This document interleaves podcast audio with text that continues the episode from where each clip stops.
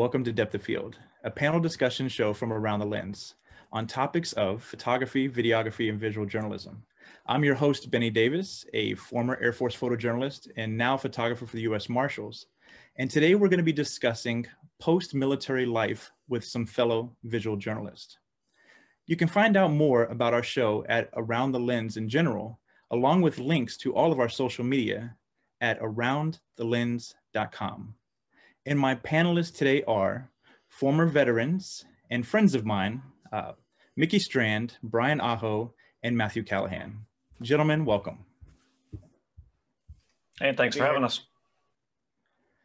All right, boys. Uh, now that we got through that uh, reading of the, uh, let's get into it. Um, I'd like to go around the horn a little with you guys and um, and just you know give a brief intro on who you are, where you came from, and uh, what you're doing now. And Matthew, let's start out with you.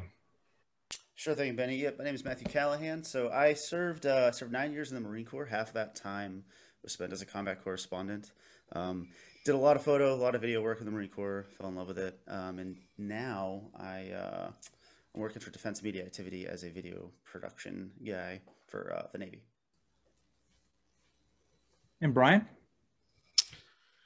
Hello, guys. Um, my name is Brian Aho. I did 20 years in the Navy as a uh, photojournalist, combat photojournalist, and retired after 20 and uh, joined Nikon. Uh, did eight years with Nikon, and now I'm working for the USDA uh, FSIS as a audiovisual production specialist. And Mickey, go ahead. Well, thanks. My name is Mickey Strand, and I worked, uh, re retired out of the Navy after 24 years. Uh, I served on board ships. I served on board uh, production labs in the in the shore side, and I worked for a couple of years teaching. And I also got a chance to work with combat camera for about five six years. And now I work for myself. So tell us what what is what does that entail, Mickey? What do you what are you doing these days? Well, I, I, have a couple of personal projects that I work on. Um, I have a couple of uh, portraiture uh, assignments that I was given many years ago um, that kind of turned itself into an entire production. Uh, I document the veterans of World War II, um, the heroes of yesterday and the you know world's greatest generation, and uh, document their stories and take new portraits of them, quite often with an older portrait of themselves. And I uh, share those. I've uh, had a couple of small shows at, at places where, you know, like assisted living facilities that they're in. Um, and I actually last year had 96 30 by 44 black and white amazing prints in a museum. And I was actually invited into a museum and had a museum show for about, about five, five months. Nice, and we'll get into some of the work and uh, in a little bit on on each of you, uh, and tell a little bit about our story. Uh, Matt, I had I noticed uh, you're the only non-retiree here, um, so um, just I want to know what your mindset was after nine years, halfway through the military, uh, what you were thinking and what you were planning on for the future. I mean, the, the other the other three of us, you know, we got caught on the web for a little bit longer uh, than you. But uh, what were you thinking, and and what was your transition period like? So uh, I was thinking about my legs and how I'd broken both of them in the service, and how another deployment probably would have uh, made me a useless human being for the remainder of my working days.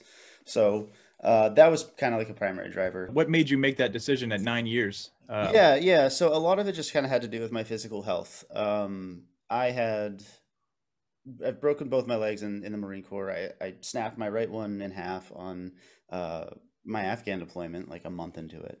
Um, and my left one about a year and a half later uh, in a new unit. And so, um, but yeah, just those considerations, but also, uh, no, I wasn't really done telling the military story, and I knew that there's opportunities outside of active duty that could probably pay me better, and uh, I the scope of the work would be a little larger than like a local base commander, um, and that's that's exactly what I'm doing now. It's really cool. So those those are some of the motivating factors there for sure. Um, but I was just tired, man. I was just tired. uh, Brian and uh, and Mickey. Uh, Brian, after talk about being tired, retiring after how many years?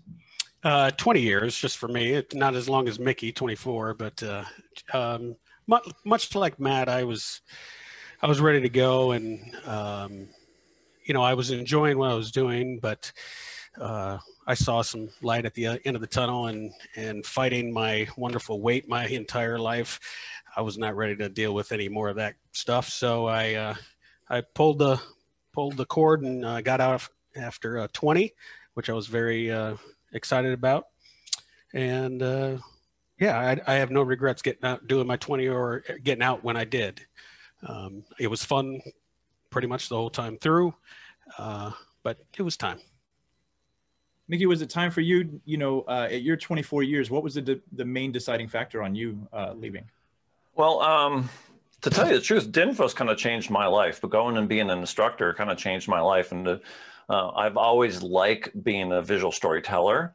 I've always liked the craft. Um, I, but I liked teaching it better. Um, I really enjoyed that. And I needed one more tour to get to my 20 and was offered uh, to work at the Fleet in uh, headquarters of Fleet Imaging in San Diego and head back to San Diego. So I took the job and kind of built up a classroom downstairs and, and took my DINFOS instructor duty and turned to um, a West Coast digital photo lab operators course and, and kind of built it up and helped a couple of friends build that up.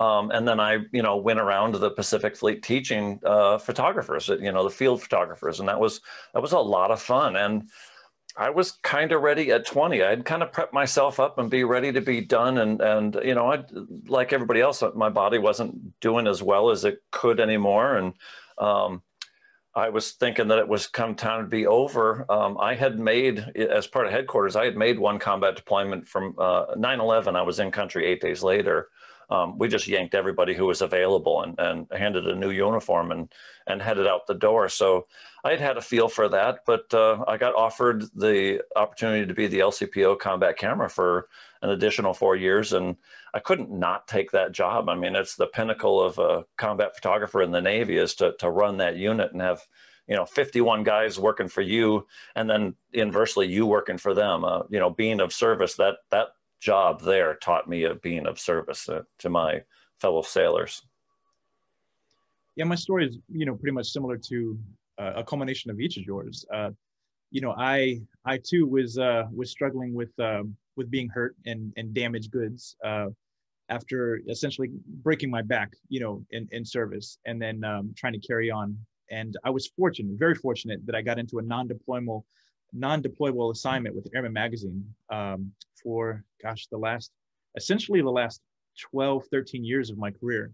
Uh, the last two being with DMA, which Airman Magazine fell under DMA as well, but transferring over to uh, the Defense Information School, as Mickey talked about, to to teach for the last two years and kind of give it all back, as as we say in our community, and was very fortunate to to make my 20, and um, and that had always been a goal of mine. I didn't reach all my military goals uh, because of you know just once injured and you're and you're you're facing boards and some different things on on your injuries on where you can deploy or what you can do it, it becomes a becomes a whole different ball game but um, it was right around the 14 15 year mark that i started really thinking about you know what's next right?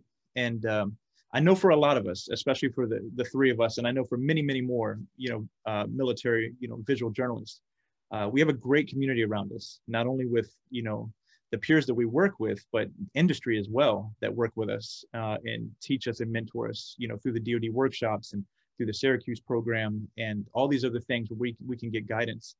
And the, the writing was on the wall and the change of the industry um, during my during my time. I was in that time from switching from film to digital to watching the industry change and then, you know, trying to figure out what's going to happen next. And I'm pretty sure that all three of you came to that, uh, you know, came to that crossroads as well uh, on what's going to be next. Because prior to our generation, a lot of those folks went directly into newspapers or magazines, you know, as editors or photographers or whatever. And that community had always welcomed us with open arms as, you know, military photographers, you know, stepping into that world. But those things kind of dried up in a sense. I think that you guys would all attest to.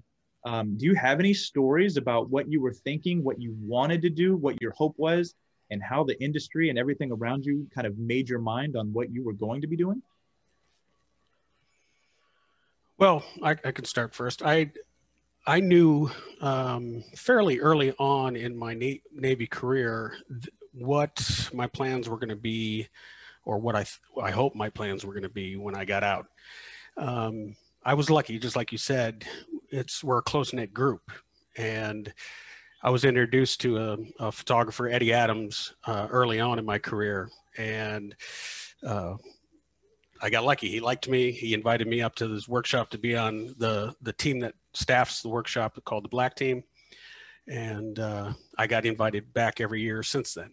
Um, so, building those relationships, building that network, and that's huge. You know, building a network while you're in active duty and and and reaching out to people out on the outside which i like again was very lucky in in doing that um, i got all the information fed to me you know if i had a question i reached out um, and so i knew and and pushed hard um, to the where the in my case nikon and i was like in 10 years i'm retiring i'm coming to work for you.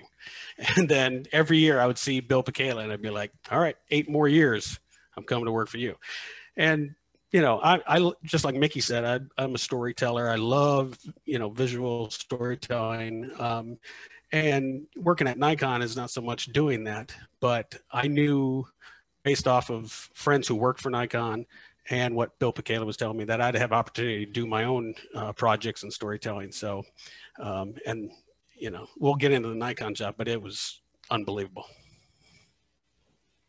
And Mickey, for you, um, well, you know, Benny, to tell you the truth, um, when when I was done, you said, "Did you know you were done?" I kind of knew I was done, but couldn't turn down the opportunity of doing that last four years and, you know, giving back to the the career field, and and and I enjoyed the heck out of it. You know, um, I didn't do a lot of deployment, which was probably not great for my career.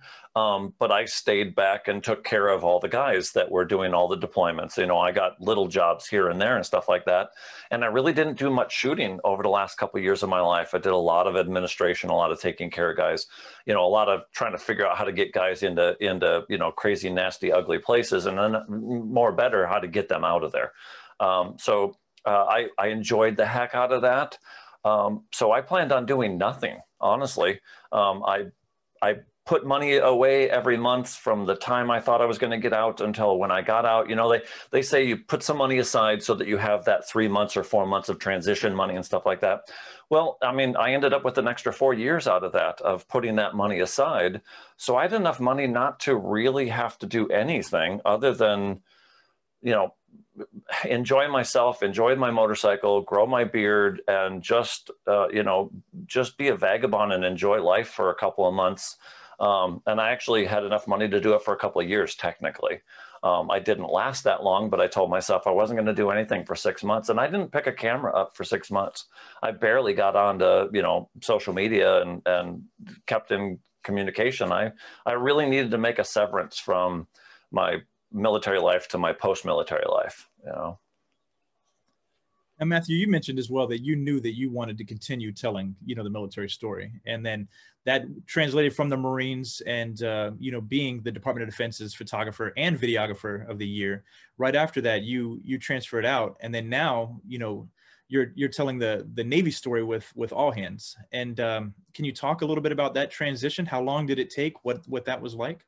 What your goals were? Oh man, so I mean, it was it's a sticky. Like I think you know uh, what's the phrase? Like every plan fails first contact.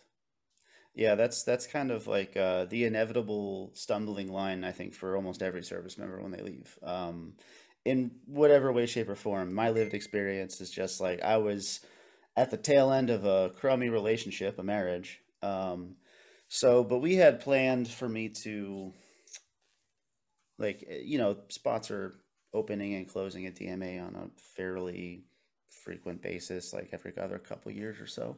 So, um, but I just waited a long time, and during the time of my waiting, I, uh, the grace of my aunts, they let me live with them while I was divorcing my wife, um, and I worked at Best Buy for about mm, eight months, nine months, uh, selling computers to folks. It's actually really good at it.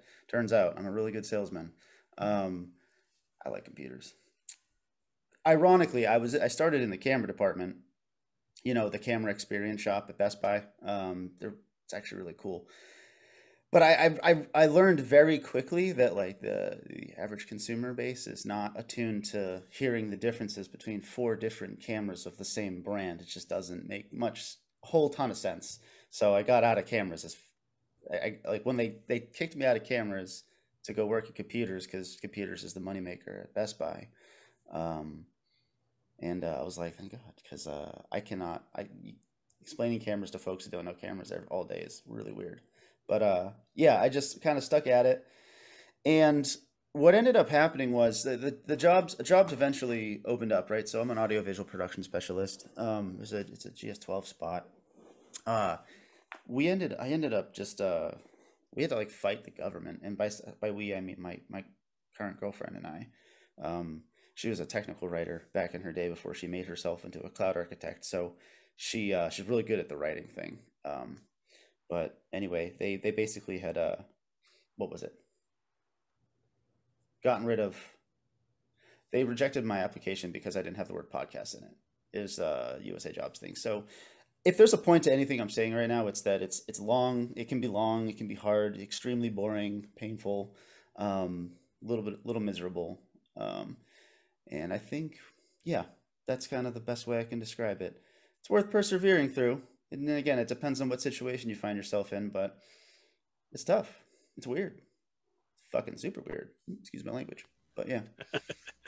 You know, it's funny. I'm, I'm to baby back on that, Matt. Brian and I were actually talking a little bit earlier today um, about the fact that uh, tuning your application in USA Jobs if you want to stay in the government and you want to you know continue to be a service in the government and if you enjoy the you know the camaraderie of, of that fellowship and stuff like that um, yeah writing a resume and having a tuned resume for every specific i mean I, I didn't learn that until well after i got out of the military is that i needed to have a cv to work on production jobs. Uh, you know, I didn't know what a CV was, and I needed to have a resume that said I could do this, and then I could do this, and then I could do this, and I also could do this. But I needed five different resumes. I didn't need one resume that said I could do everything. I needed a resume that said I could be a still photographer, a production photographer, a, a, a portrait photographer, a, an instructor. I spent most of my, you know, ending days in the Navy as, as an instructor, and that was what most of my resume was based off of. So right. you know, I, I, I feel you. I know Brian feels you on that one. Right. I mean, I when I was getting out of the the Navy, um, I had I put in applications uh, like through USA Jobs. I think about five USA Jobs applications, and I I was still a little hesitant about um, uh, what type of work in the GS world because I wasn't familiar with it. I mean, I asked questions and I'm, I'm going to get to a, you know, basically that's the big key is asking questions. Um, so I, I, I, you know, looked at all the USA jobs and I just picked a few that I knew familiar with. I taught at Dinfo. So I was like, that's where I'm going to apply to. But I also applied at other jobs like Nikon, um, Washington Times, and a few other jobs. And uh, just like um, uh, Mickey was talking about, I had I had gotten advice. They said when you when you read the the the, the announcement, curtail your your uh, resume, add some of those words from the announcement into your into your resume. And so I you know, I ended up, I was telling Mickey earlier today, I ended up having two GSA jobs accept me at the same time and I had to choose one because at the time Nikon actually hired internally, and I didn't get that job right away. So um, I worked at Dinfos for two and a half months before Nikon was like, "Well, we do want you to come back or come back." So, no, I I understand those um, that process uh, very well myself. I can tell you that um, for me, it, was it was about that time where you're starting to get worried about what's next, right? So you're you know you're you know you're on your last couple tours or whatever, you know the the finish line's around the corner, and um, and you're looking around and trying to think plan out, you know, um, what are you going to do? How how am I going to care for my family? What's going to be next? The retirement check's great. The, the, the benefits are great. It's not going to take care of everything. Um, and I didn't have, you know, I didn't have a, a little nest egg or anything else uh, saved up as as to take care of myself as much as I would have loved to, right?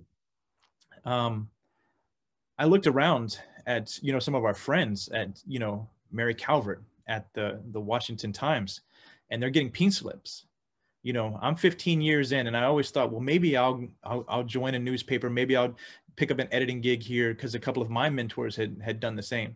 Maybe I'll go to Nikon because a couple of my mentors, you know, had had done the same. I'd watched Brian done it, Mark Kettenhofen, a couple of our uh, our friends uh, make that transition, and um, and man, it was scary. It, it really was because at that time, you know, mid 2000s, you're watching, or you know, I think it was like 2000 and you know eight or nine uh, when I was watching everybody else uh, in the industry, just these everything was was folding. It seemed like it was folding, and it looked very bleak for us in a sense of you know what we can do on the outside. Are we going to be out there with the rest of the freelancers um, at a much older age than a lot of freelancers um, starting brand new, um, or what was going to be the outcome? And uh, that's when I made the decision that I think that the GS, the, the government service work, was probably the best way to stay attuned to that community and then you know also continue carrying a camera for for the military and and telling the stories that we love to tell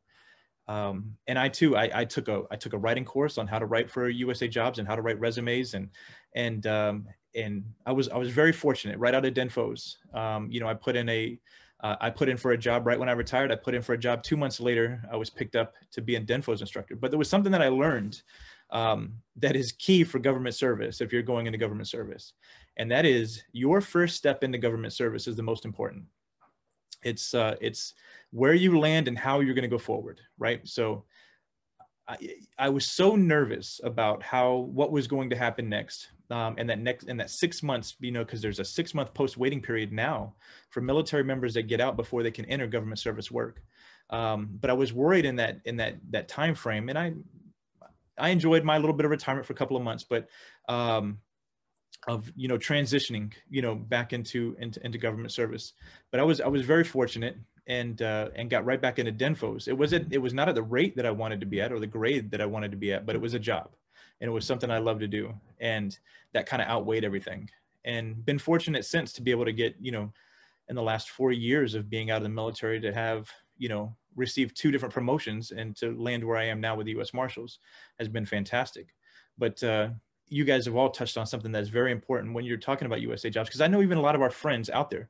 I know, I know Pulitzer Prize winning photographers that have sent me resumes while I was a government service photographer and asking how can I get in because they wanted that job security and um, and that's something that was that I knew that that's what was going to be the case for for me, and I can see with with with a couple of you as well was there's so much job security in in federal work and doing what we do because we were all good at it at at that point, um, and you know we were wanted back into the service, but uh, that was the big factor was was it all came down to security. Now thinking think, about this, go ahead, Matt. Oh, can I just uh, yeah, please uh, just, uh, yeah. jump off that for a second? Um, I think it's like what you just said is is really is really important too, um, and something for folks like transitioning out. And me as someone who's pretty fresh, I got out in 2018, mm-hmm. um, and I got my job at All Hands in I, my first day of work was February 2019, actually a month before pandemic really started to kick off. Um, super fortunate, but um, you know, generally speaking, I mean, I know you said it, Benny, yourself, like other folks said it, like, hey, we want you at DMA, like, you know, we want you there um, you know, and I know I have like the the skill set. I know I had the skill set to work at DMA. Uh, despite all those things, like st- there's still uh, something important to note is is just that like Defense Logistics Agency does not care. no one cares. Um, and obviously, like they have to play that. They, they have to like there's a rule book they have to follow, but um, yeah, it's uh even even if like you have just the, the littlest little technical mistake will will ruin your chances of your resume being seen by the person that's looking to hire somebody on their staff. And again, for me, it was it was literally I called them. I called DLA and I was like, "Hey, why was why were these applications rejected? There's more than enough experience on here. This doesn't make any sense." Well, you didn't have the word podcast in your in your resume, and so that told me one thing right up front. Like that told me something immediately. That's that you know, and it's just kind of like it's like a open secret, if you will. Technically speaking, Defense Logistics Agency and USA Jobs is not allowed to just basically look at the bullet points of the job posting and only go off of that and try to find that in your resume. But that's precisely what they did with mine, and that's what they probably do with thousands of resumes every week. Um, so we fought them on it. You know, fire email back like, "Hey, uh, no, actually." that's not what's going to happen here. This doesn't make any sense. And, you know, we constructed an argument and like a legal argument, basically threatening them. Um, and they they ended up shooting themselves in the foot even further because one of the representatives got back to me and was like, well, actually, we didn't count any of your military service because it's not really comparable to that of a GS 12. And I was like, oh, really? Okay.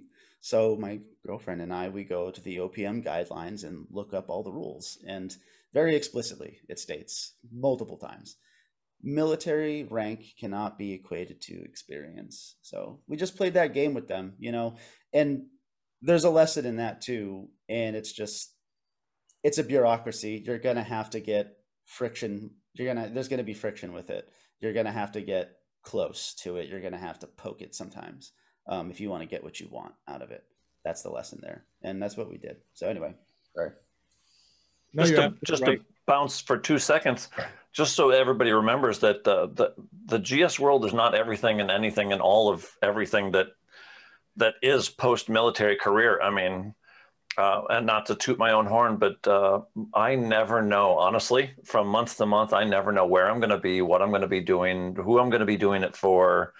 Um, and, and honestly, if you want to work on the outside, you can work. Uh, you need to work. You need to have a pull sheet. You need to have, uh, you know multiple like we said you need to have multiple resumes you need to have multiple photographic resumes um, somebody calls you up and says hey can you do some product photography you need to have a, a, a junk a folder full of product stuff that you have lit and that you have flagged and that you have screened and scrimmed and done all those types of things and if you haven't done those things and you want to work in that world, then you need to go out and shoot some of those things, whether it's coffee cups at home or figurines. Um, you know, and you want to, you know, play around with those and get really good at, at, at those. Um, you know, find a project that entertains your brain for a while. Uh, you know, my portrait project was was that. It was something to entertain my brain, um, and something that I wanted to work on my talent at. Um, and it turned into you know a million times more than I ever thought this little self assignment was going to turn into. Um, and and now like I said, I, I get a phone call from a production studio that I work with up north, and um, I put in four to six days a month with the production studio. Um, I don't have to deal with the clients other than be polite to them. I don't have to go out and find them. I get hired to come in and take pictures because I've proven that I can come in and take pictures. You know, it, and it may just be come in, shut up, do the job, crank out some production.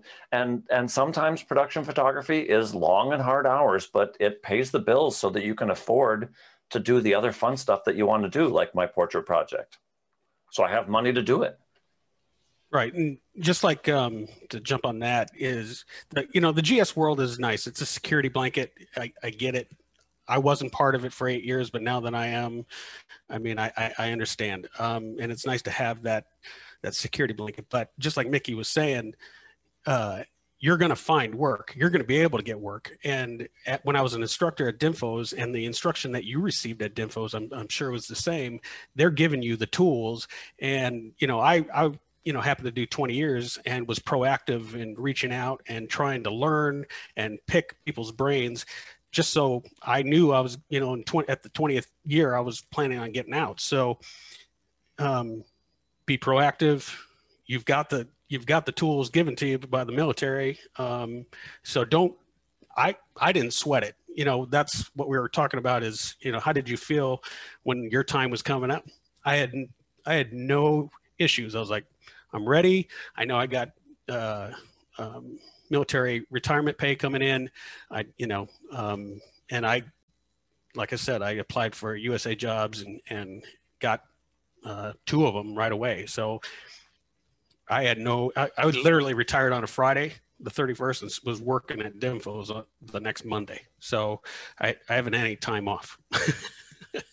but you're going to find work. Don't sweat it. No, I think it's, it's, that's definitely a good point. and everybody's you know story and transition is is of course different.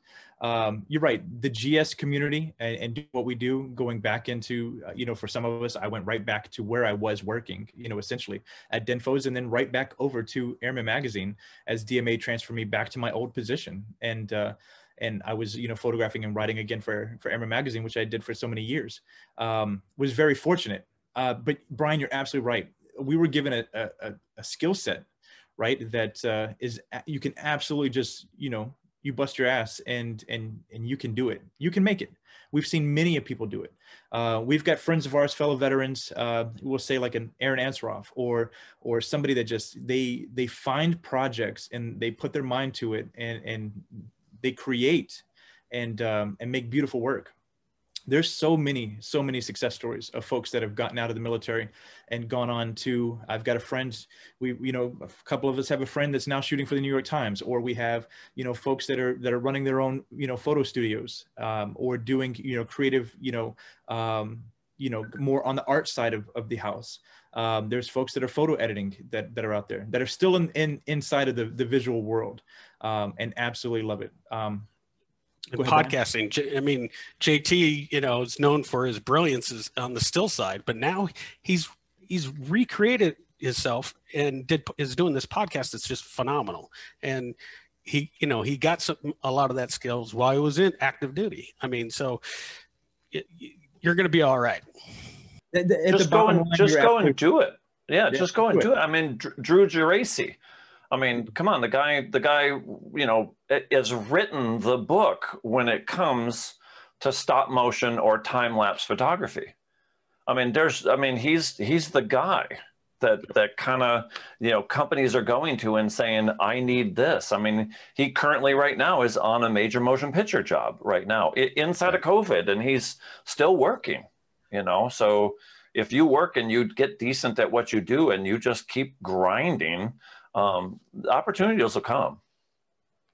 Absolutely believe that. You're right. Drew's doing fantastic work with uh, with District Seven Media, and uh, you know, former Navy photojournalist went through the Syracuse program, uh, like a few of us, and um, and you know, doing fantastic work just on time lapse. He found.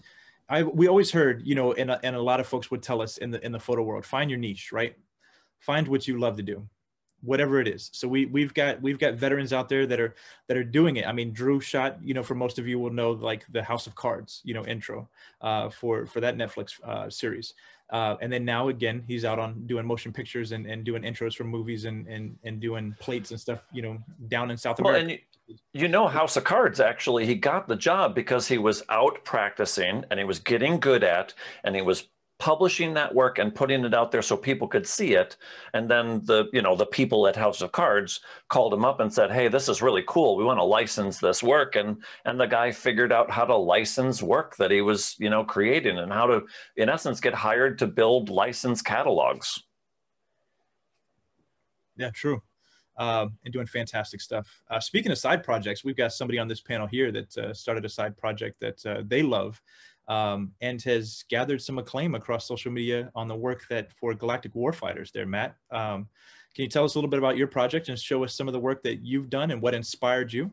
Yeah, sure. Um, so that's that project um, that started in Dinfos actually, uh, and we were going through the photo side of the course, the public affairs course, and had a couple. Oh, actually, it was uh, a buddy of mine who had a few six-inch stormtrooper figures, and you know, we had a little assignment one day, and I took the figure out and photographed it. We just, you know,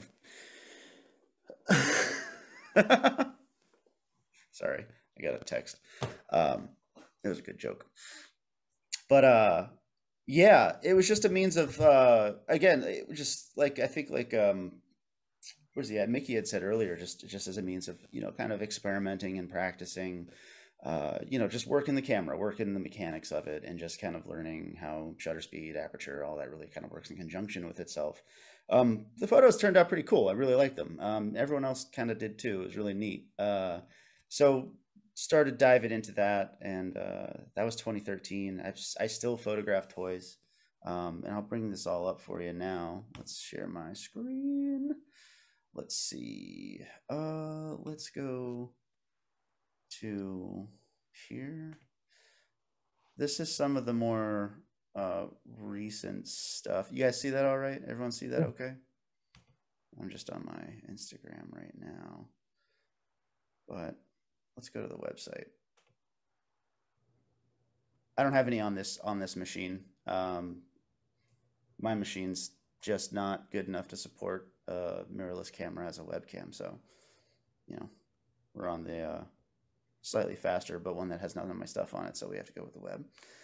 But yeah, so the whole concept and idea behind the project and like where it kind of found its visual voice for me was um, it's just like a a boots on the ground perspective, like war correspondence perspective of like the Star Wars universe, um, with like appropriate captioning, like you know just basic dry AP style, you know, these people do this here on this day, this happens, you know, um, the same way that we were learning how to write captions, um, write stories like hard news stories, um, and just kind of like use strategic communication, journalism, all these elements together, kind of, I kind of was able to synthesize into this project and have some fun with it. Um, but it's like a love letter to the military and to my love of Star Wars. Uh, I always knew I was going to be in the military. I didn't know I was going to be a Marine, but you know, things happen. I wanted to be a fighter pilot because, you know, like everyone else, I saw Top Gun when I was really little, and it was my first true love in cinema. But yeah, so these are all 12 inch figures. Um, it's not going to look as grand here. And we've been getting into some other stuff with uh, portraits. I got a couple of projects I'm working right now. Let's let's zoom into this a bit. We can do that. There we go. Whoop.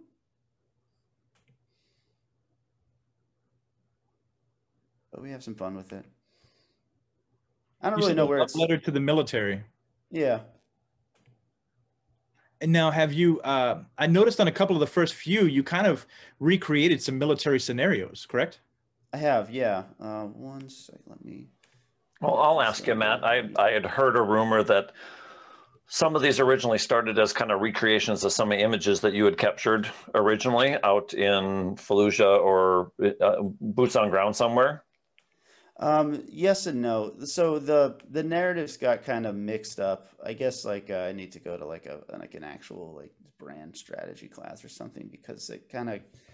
I mean, well, that's kind of the weird thing about having a personal project that kind of goes like you know gets some attention is people infer what they want from the work that you make, and they always will, and they you will never be able to tell somebody what your work means to them.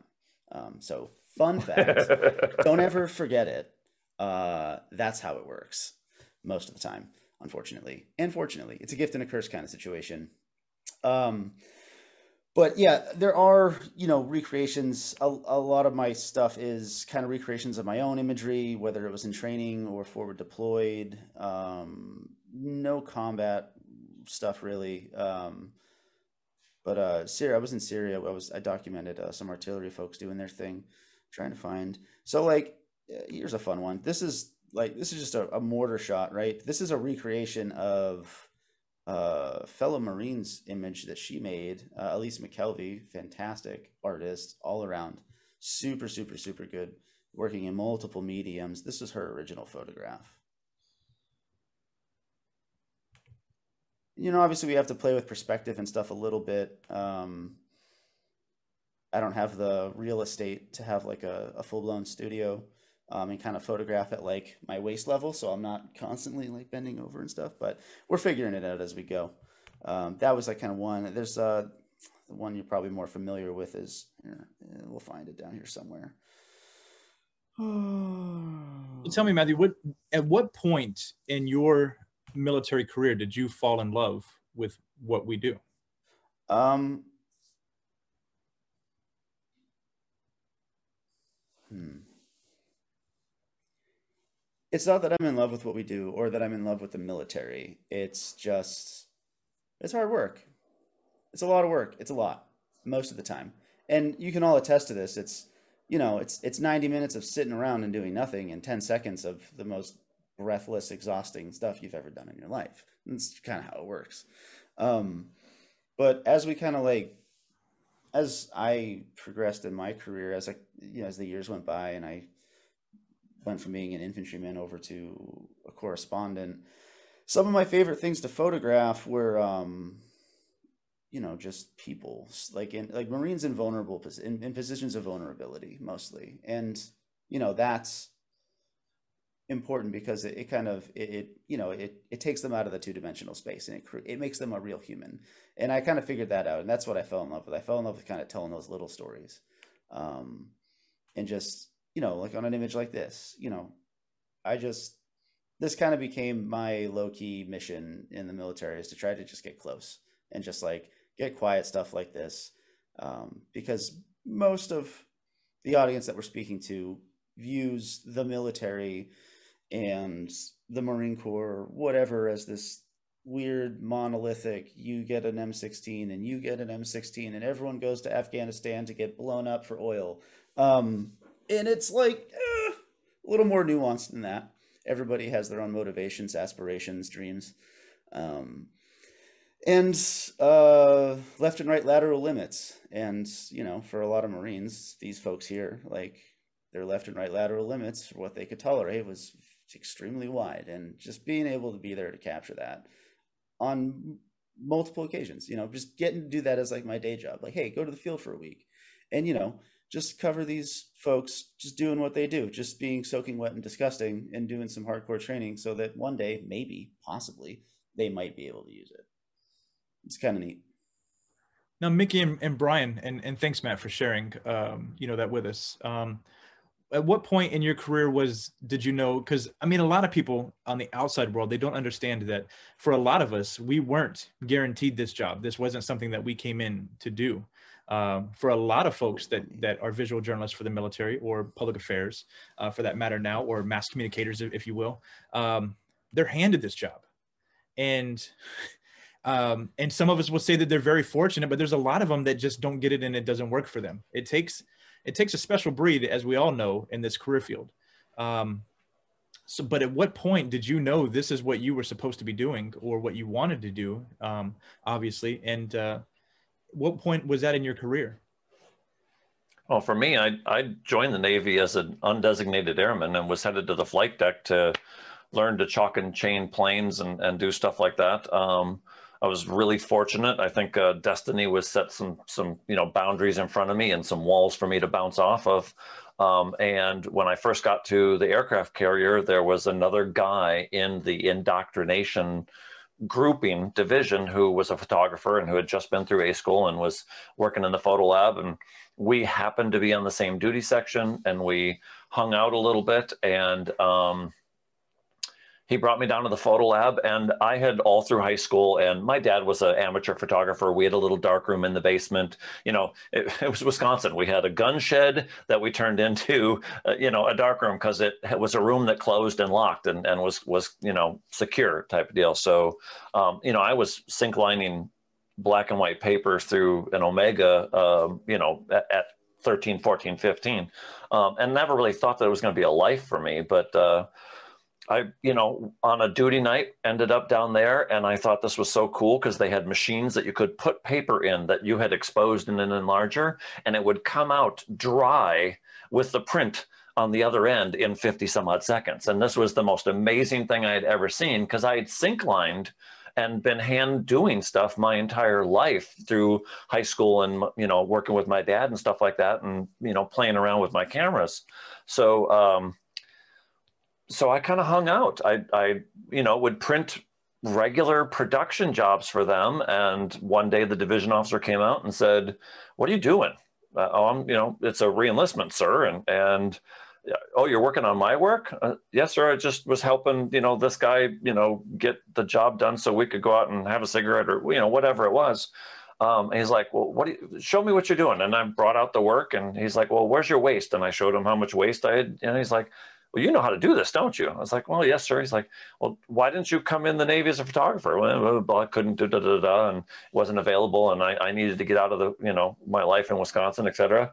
And uh, I was fortunate that uh, he went to bat for me. Uh, Air Department said no, that they weren't going to lose me. I was going to be a guy on, with boots on the deck. And he went up to the admin officer and, and uh, you know, came down to me and handed me a piece of paper that was an interdepartmental transfer and had this huge green line across it. And we all know in the Navy, green means XO, and and it had it had been and had XO signature on it. And no, I was going to be I was going to be a photographer. Um, and I was really fortunate, you know. So having had a little experience and then being willing to do a little extra work, uh, on one of my days off uh, definitely paid and got me in the door. And I eventually was able to strike in and take the PH3 test and, and start my actual career. But no, I was going to be a deck sailor or, you know, aviation bosun's mate originally when I joined the Navy. So I worked my butt off to, to get down into the photo lab, you know, and start my career. Brian, at what point in your career did, did you know that this was, was what you were going to do for the rest of your life? Well, I, I, was talking to Mickey earlier today, and um, I I have always known I wanted to be a photographer. Um, it, ever since my father put a camera in my hand, and when I don't have a camera in my hand, I'm not in a good mood, and I'm not a very happy person. Um, so I came in.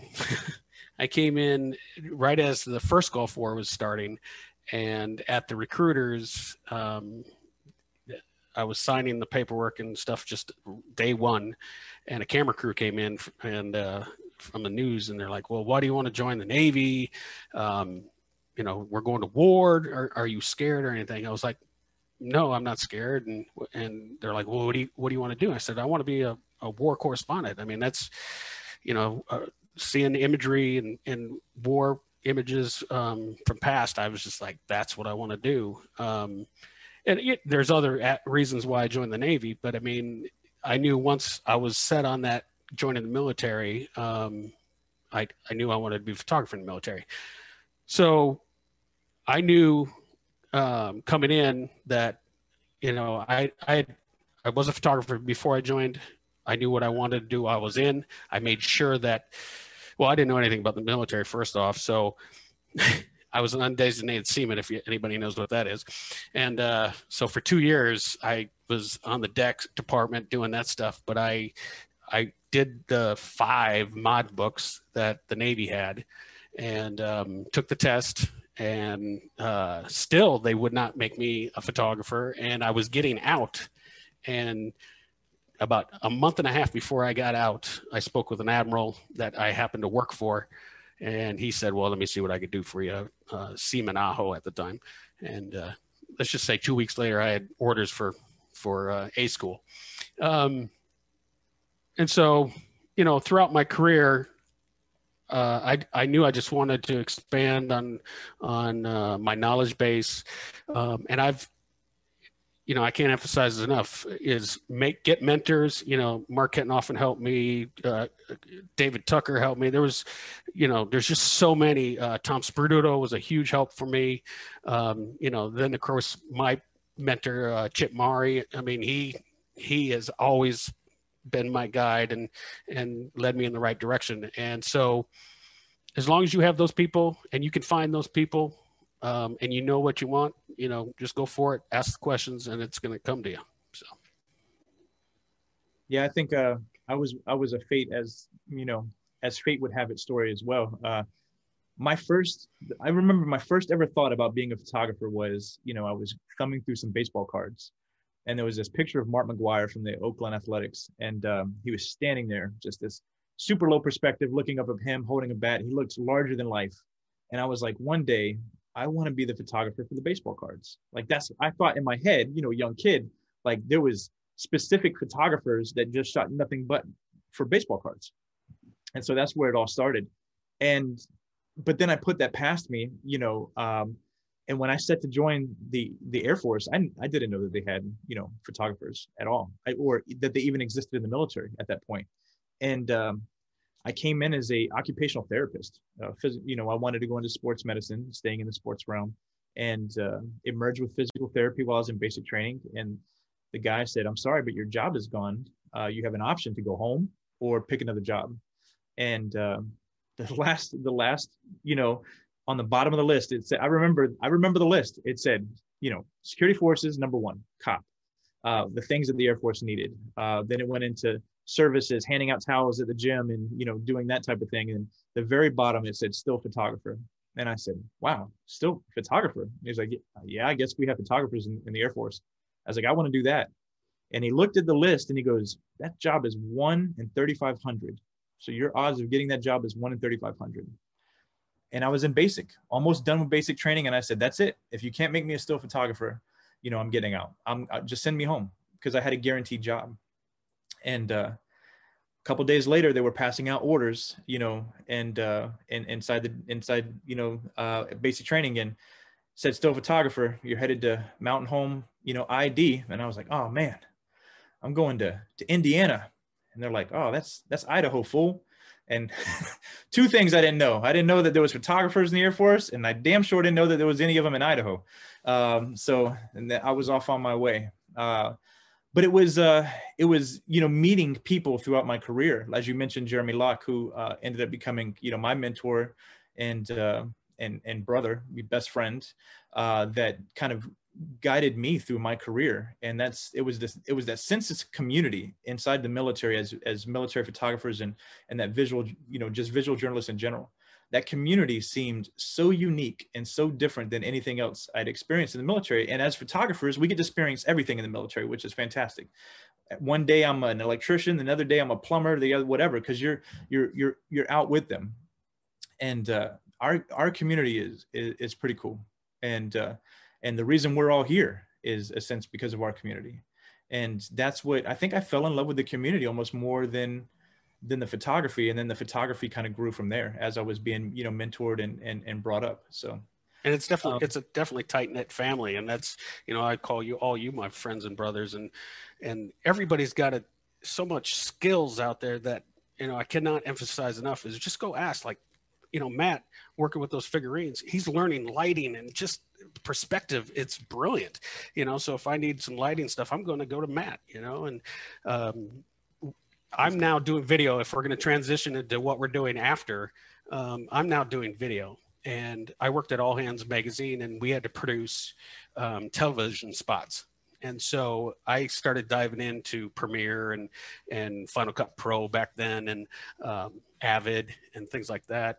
And I did I didn't have a video background. I you know, I would go out with the, the, videographers and do shoot my stills and see what they were doing, and then watch them sometimes in the editing room. But I didn't really pay close attention, so I I latched on to to people who did, and um, you know, I, I I got lucky. My best friend is Shane McCoy, and he was brilliant at editing and and you know, as a still photographer, as we all know, and I he schooled me, and um, you know, so I can't emphasize enough. We're close knit family, and everybody's got great skills that you can pick. So, Brian, that that and on top of that, I by the I'm way, sorry. Go ahead, Benny. Action figures, Brian. That's what they're called. what did I call them? Matt playing with his figurines. Uh, I mean, they can, they can be whatever you want them to be, baby. It's fine. All right, Matt.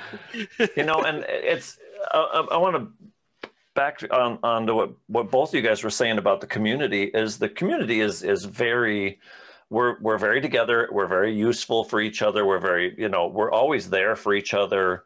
Um, i have a charity christmas portrait thing that i do with uh, the the homeless shelter or the the veterans shelter down here in san diego.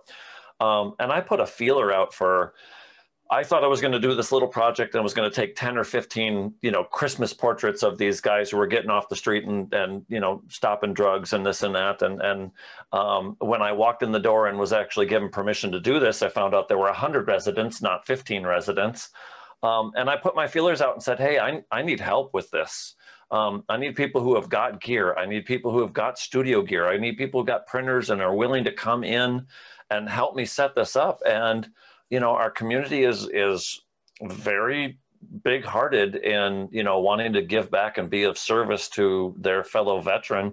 Um, and uh, we set up four production studios and four printing labs and you know we were shooting a portrait and giving a giving a picture before the veteran you know walked out the door that day um, and emailing them the jpeg so that they could share it with their family and friends and dude we shot portraits of people who had said that they hadn't had their picture taken you know they'd lived on the street for eight years or 15 years or whatever and hadn't had a picture taken since their military days you know and you ask them what are you going to do with this picture um, and they're like, well, you know, it's the first picture that I actually look like a human being again, and I think I'm going to give it to my mom. You know, and you know, if you can do well by your craft, and um, you know, definitely do it. But at, when you're when you're stuck and you need that help, ask. Like Brian and Benny were both saying, ask because the people want to do stuff. They just quite often don't know how to start stuff. You know, uh, everybody wanted. I had 22 volunteers not last year because it was COVID, but the year before that, I had 22 volunteers and four portrait studios and, you know, six editors and hair and makeup. And I mean, it turned into this monster project all with the, the first starter was I just wanted to do, you know, some nice portraits for some people who, you know, were getting back on their feet and doing the right thing. Mickey, why don't you show us a little bit of that, the portrait work that you've been working on and, and kind of your project as it's progressed?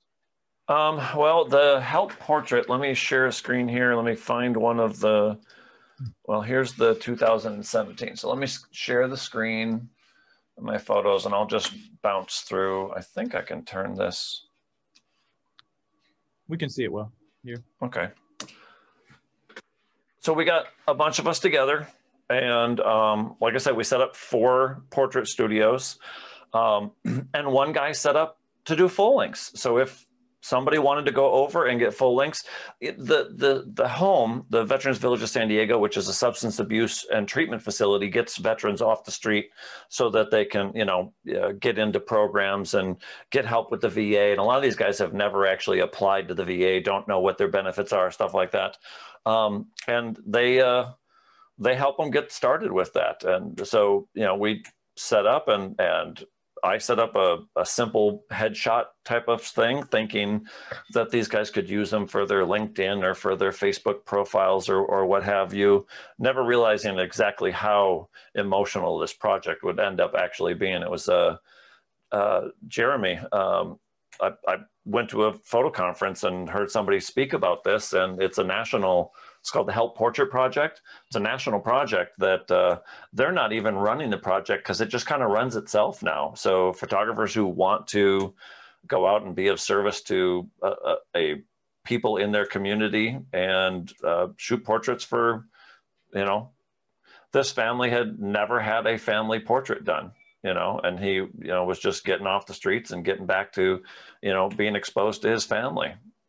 And this guy was super happy because he had new teeth you know drugs had led him down a line that you know his dental care wasn't the greatest in the world and he was super happy about the fact that he had new teeth you know and and we facilitated the opportunity for him to smile and share that smile with with the rest of the world you know with the people that are are special in his life that's awesome. Sometimes it was families. Sometimes it was people sharing a, a moment with their pet or somebody else's pet. This dog got shot like 16 times, I think, that day because um, it was just adorable. Um, you know, and I've got a friend of mine, Bruce, that that loves to do these really shallow, tight, lovely portraits with you know depth of field of a 1.2 lens or something like that. Um, and then I've got other guys that I work in a studio with. I I actually share studio space with four other photographers and we share the space. We share a calendar, just a Google calendar, and uh, we sometimes work together and we often work apart, but uh, it's definitely a way to to share the rent and not have to deal with you know 100% of having your own infrastructure and and and your space. So now, again, it was just go ahead. What ben. else are you working on though, Mickey? Like um, you started with these that one project that that turned into you know um, to this larger project. But then I know you've also branched out to a, a, a couple other different veteran projects as well. Well, I am. Uh, where is my? There's the uh, beyond the cut. Oh, there's my VPS all. So, so I photograph veterans of World War II. Again, it's just one of these. It started off as a personal project. It started off as a, a mentor who said, you know, well, we were we were working on a shoot and we did some portraiture and I said, "Well, I'm not really very good at portraiture. All my portraiture looks the same. It all looks like military portraiture. It all is, you know, this broad three-quarter lighting. It's all, you know, Rembrandt lighting or broad lighting." And and he said, "Well, you know, you should shoot one portrait a month for me then."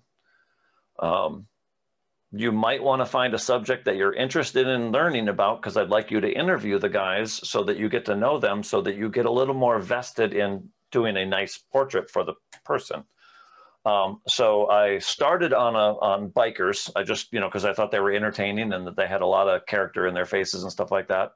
Um, but it turned into veterans, um, and it then it turned into World War II veterans. And I started photographing World War II veterans. Um, I have photographed over 100 World War II veterans. I've interviewed them. Um, some are lovely, amazing interviews, and some are uh, emotional, uh, tear jerking. Uh, uh, some of these guys will tell you stories about uh, combat or about uh, losing a brother in, in a combat situation. Um, and some of them will tell you about coming home. And, you know, these guys came home and they were heroes. They, this was the America's greatest generation. And, and these guys, you know, went back and started rebuilding our country right away. They, you know, they went to work. They didn't talk about their service. They just got jobs and they rebuilt, you know, the industrial revolution. And, they, and well, I mean, they, they rebuilt back in the, the United States.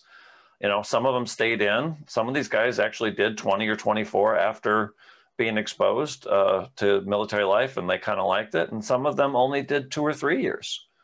You know, I've had some that only did a couple years and don't really feel that they're all that special and all that important. And it's nice to spend a few moments with, you know, a really sweet old lady and tell her that she's important to me and that her service was important to me and to the thousands of people that I hope will eventually see this picture you know, and listen to her tell her story about, you know, being in the Corps and about how she was of service and, um, and guys that, you know, maybe are you know had some issues in the in the military and and are dealing with the the traumatic in you know parts of their life and maybe aren't uh, able to communicate that well. And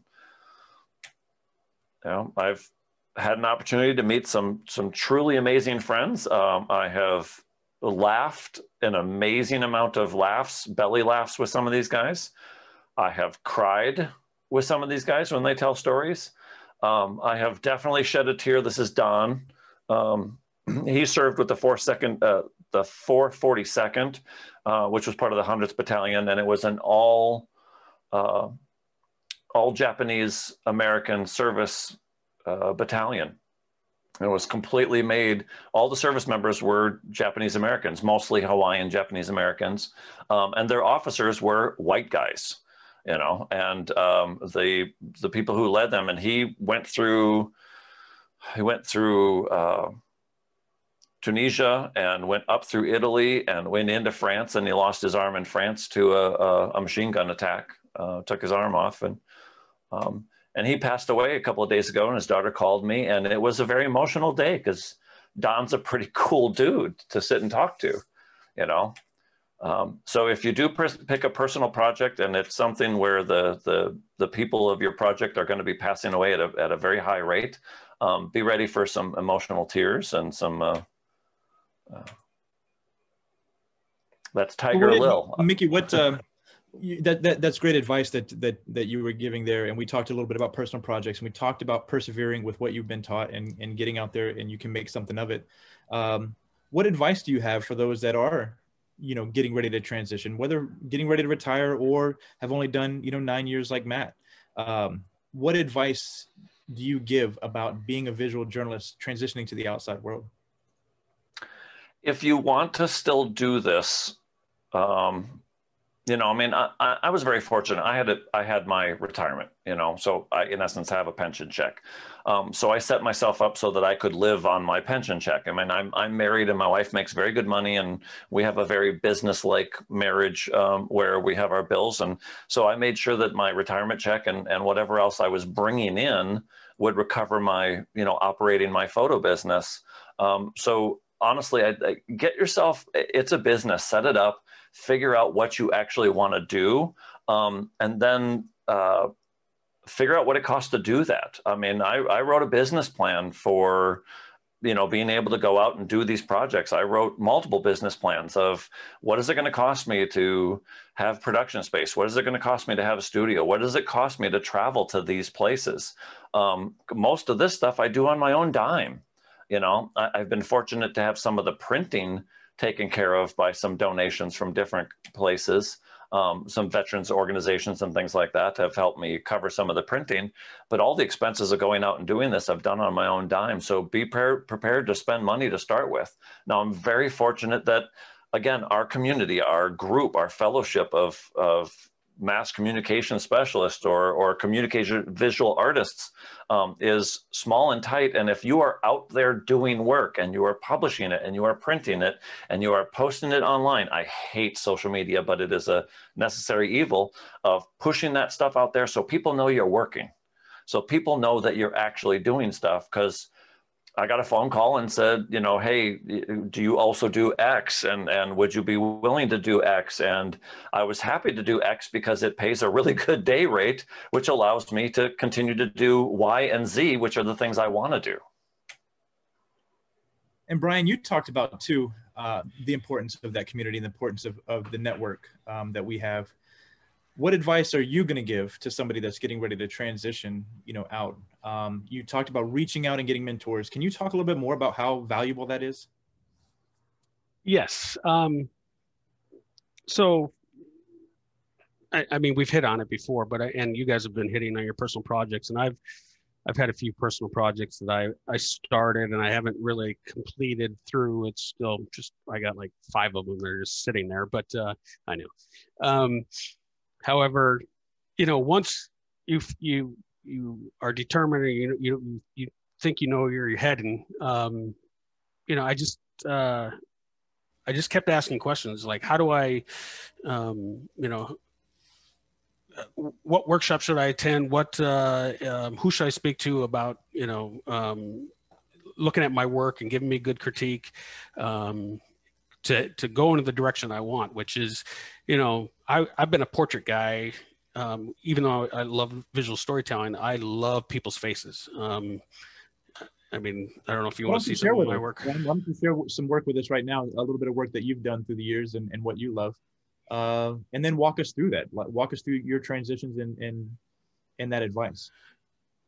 So, um, well, it's funny because I actually was looking. Uh, this is just some of my work, um, but I you were talking about um, my transition. Um, so when I joined the Navy, um, I was sent to, you know, the Navy and the military's got tons of machinery, aircrafts and and boats and ships and and and I didn't concentrate on the people. And the people were the ones, the reasons why I came in. Are you seeing my stuff, by the way? No, you're gonna need to share your screen. Oh, uh, see, I've been talking. Here it comes. Here okay. It comes. I think it's just so, that slow Texas Wi-Fi. Yeah, well, it's just slow me.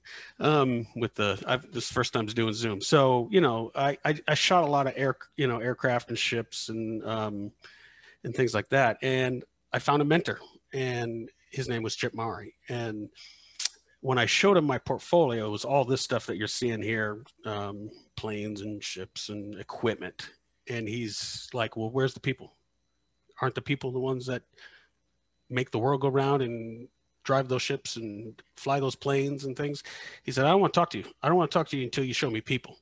So the next year, that next year, I that's all I did was I, I switched gears and I started shooting, you know, equipment, but there was people in them, you know. Um, and it just was baby steps, you know. I was I was nice. shooting, you know, Thank you. Um, this one was actually my first MILPHOTOG win. Oh, that's um, dope. Oh, I love that. For sport, for sports. Um, and mm. so, you know, the, the next year I, I bring it to Chip and he's like, okay, I see the people, but where are the emotions? You know, where where is that definitive moment and stuff like that? You know, like I want to see ears, eyes, balls, and teeth and stuff, right?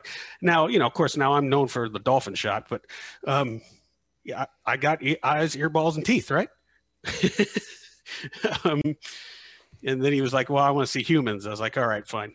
And, uh, you know, so I, I kept growing and I kept asking questions, um, and they still weren't seeing those definitive moments between people. And you're not, I, I admit I don't have a ton of that in my work um, while I was in the Navy, but one day um, I was out with Mary Calvert and uh, I, I, was shooting, I was shooting um, the, um, what do you call it? The, uh, it looks like the basic the, the sea tri- the sea trials. I was shooting the sea trials, and she said, "You know, you're you're concentrating all on the on what's going on in front of you, and there's so much going on behind you and i noticed you know i don't have it here but i noticed people coming together having moments laughing and you know making fun of people that were falling off the the monument things like that and i was missing those shots and i was like that's what chip was talking about and now mary had to school me and drill it into my head so um you know uh, slowly going through that and again like i said i didn't see that while i was in the military but when i got out let me switch screens here. Um, it really clicked for me. Uh, and I was, I was noticing, you know, these people moments show these interactions between people. And that's what I wanted to concentrate on, you know, this, these moments down, um, you know, where nobody sees the camera um, and they're just themselves having moments, you know, out in the park and stuff. And that, that speaks to me. I, um, and I you know, again, okay, now I see what they were talking about. You know, this, I, I want, I started a project and Mickey's to yell at me because I haven't continued and finished it, but it's, it's called the lean. And when you see two people who are attracted to each other at the first time, they're right here at first, but as they talk, they start leaning into each other.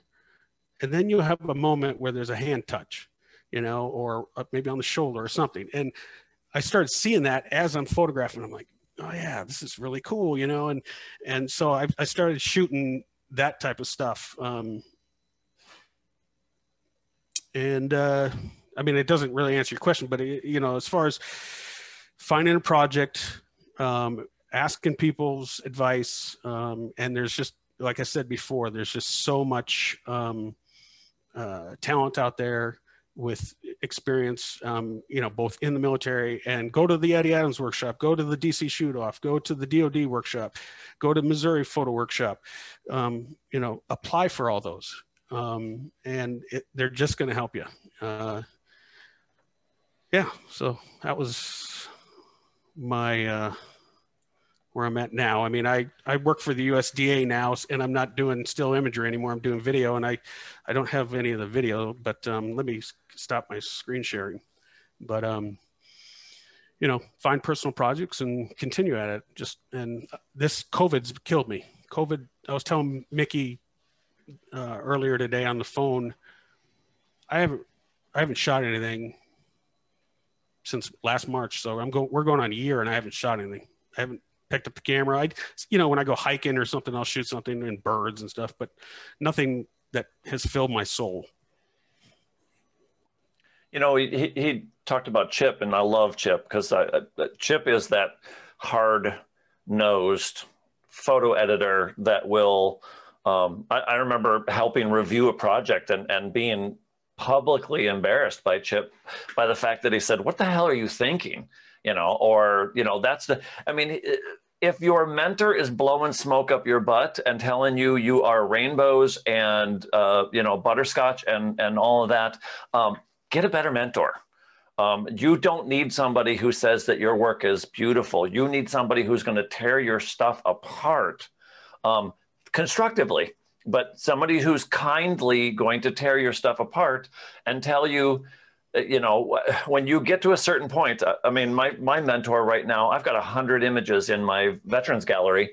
Um, and he now, and I've had a national show on this. I've had a museum show. I've, you know, I mean, it, it was a huge space and I'm, you know, like, oh, look at me. This is great. I'm blah, blah, blah. And he let me have my moment for a little while, but now he's told me, you know what? I want to go back and I want to sit down and I want to re-edit those images because I know there's a way more data inside those images. And I know your black and white images could be way more expressive than you're letting your edits be. Um, and I think you need to redo your work. Um, and and that's what I need. I mean, it sucks, but sometimes you need somebody to tell you your work does not rule. You know, you you suck just as much as the rest of us. You know, and and you need to keep working. You know, I need that motivation to keep working. I need that motivation to have to make up something new. Brian and I were talking about how it just sucks. I've shot two portraits in the last 12 months, well, six months you know i shot one the other day of a, of a biker i still work on my biker project um, and i was so grateful to have somebody in the studio and and i was grateful to be in a mask and i was grateful to be able to create a piece of art and when the guy started wanted to wanted to entertain himself and play with me back with he's like hey what if we do this? What if we do you know the answer is always yes. If a if a client or somebody you're shooting a picture of says well hey what do you think about if i do this? The answer is yes because yes moves you forward. Yes moves the discussion in the positive. Um, you know, even if the piece doesn't turn out the way you think it should, it at least generated the idea and, and it let you, you know, expand upon an idea and it forced you to get creative with lighting or position or expression or the definitive moment to hunt and find for that definitive moment or something expressive in lighting or something like that. So um, just just work. I was so grateful to work the other day. It was, I mean, I love doing the production I'm doing, and I enjoy doing that. But man, having somebody in the studio yeah. that brought in a motorcycle and some of their gear and and let me play around with stuff, oh, it was great. Now, Matt, you uh, working with all hands and, and working at DMA, we work around, uh, and I should say we. I used to, we I used to work there, but yeah. uh, we work around a lot of young, you know, soldiers, sailors, Marines, and airmen. Um, that uh, you know look up to us in a sense um, um, for for what we've done in the, in in this career field. Uh, what advice do you give them as they're transitioning at their at while they're at the nine year point while they're getting ready to move on? How do you let folks know that they that they're ready for visual journalism on the outside world? No one's ready, man. Fact. That's it. No one's ready. So what do you do in the absence of readiness? Uh, you tell them to file their VA disability claim. That's it. That's the most advice. The most important advice I got. Literally, that's it. No, yeah, totally, definitely, definitely. Everything that, that, could be uh, said has been said, but you know, it, from like just like a creative, artistic, or career-wise standpoint, you know, honestly, I haven't run into too many service members that want to do this after. Most of them don't, even hmm. while they're doing it. Most of them don't, and that's fine. Um, so if we're speaking to like the select few who, like, a want to do this, B love doing it. Um, I don't. There's, there, there, there's also there's also not a good there's not a good way to, to frame this or put this too because we, we have been going through a pandemic for a year, right? So we so if I'm a couple shades removed, we're all a little far removed from what it might be like to get out during a pandemic, especially with like historic unemployment, with the economy just kind of like on life support from Wall Street, uh, basically. Um, with everything working the way it's working, you know, this is akin to the 2008 financial crisis. This is akin to your 9 11s. Um, this is catastrophic. So, honestly, like any answers we give right now may not be super relevant to the people we're trying to talk to. We don't know. Um, but you can always file your VA disability claim, and you absolutely need to do that well before you get out and you need to right. document all your injuries Amen. and you need to talk to people about the problems that you're having that's Amen. the most important thing you can do before you leave those those taps classes were vital and i mm-hmm. can't recommend uh, or i can rec- i can't recommend highly enough you attend those taps classes because i filed for my va six months prior to getting out and the month after i retired va check so you know i was i was comfortable um, and matt's right uh, you got to do it. You got to do it. And there, you know, there's so again, there's so many uh, taps, um, the uh, DAV, uh, and then the fellow veterans that are always, you know, here to help you. And you know, all of us will will help anybody who reaches out to us. Um, but do it because, you know, there's definitely uh, some boxes that you should check before you get out, before you transition out. That will. Yeah, you need to document everything that's wrong with you before you get out. Honestly, you know, if if you snore, I mean, I'm on a CPAP machine now, but if I had done, if I had been a good boy and gone to the doctor and gotten onto uh, onto a sleep therapy like I am now, and, and I sleep lovely now, um, and the VA pays for my materials, but I'm not getting any disability because of it, and and that's a big chunk that I missed out on because I was just going to tough it out and not go to sick call. So I, I mean, sleep th- sleep therapy is a little tiny thing, but I mean, there's a lot of other stuff. I mean, Matt's got two broken legs that, you know, definitely I'm sure hinders every every moment every day. One one nice thing about like so like here's a, here's a fun little adage that you guys y'all can take this with you um, is that there's no winner in the trauma Olympics that applies physically and mentally. But you, are it, it, what's what's you know the um, that's what's I think that's what's so important to stress. Um, uh, Mickey is is is you know document the stuff it's it's like you have to have like two fights right? You have to have the fight with yourself and you have to have the fight with the institution. So uh i don't know which one's harder but probably the the self fight but in order to seek help you need to first acknowledge that the institution is maybe doing you wrong. And by telling you that you don't need to go seek help mm, they may be actively working against you. Um, in that regard whatever it may be um, and then you have to have that conversation with yourself. And that's a, that's you know most people don't get past step one. Uh, and that's that's that's the real problem. That's a, that's an issue there too. And that's that's something to just even if it's just mentioned like you know information repeated is information retained.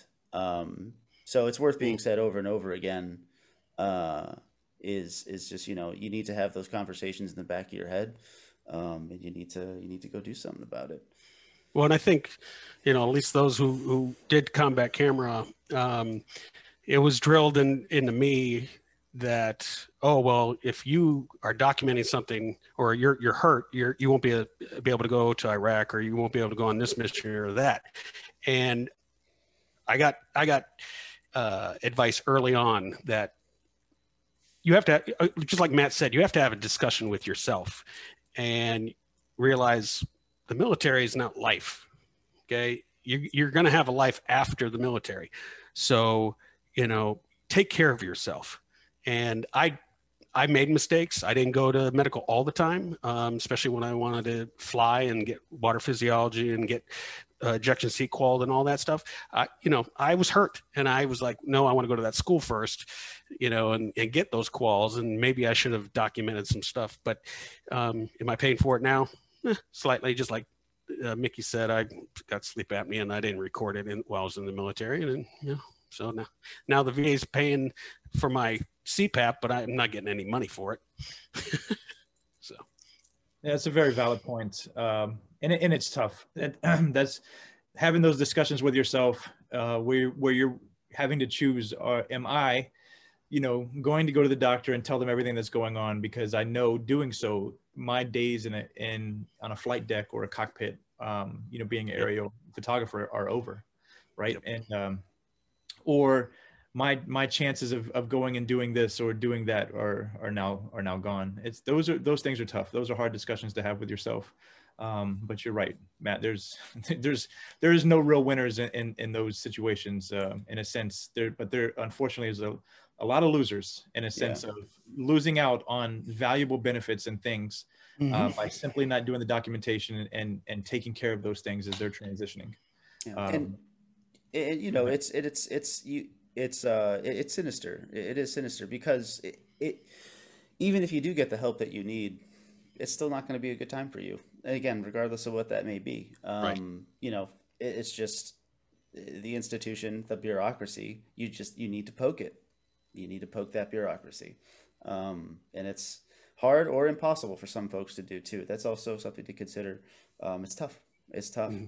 Uh, but yeah, just look after yourself, man, woman, whomever. And uh, yeah, we'll all get out of this alive.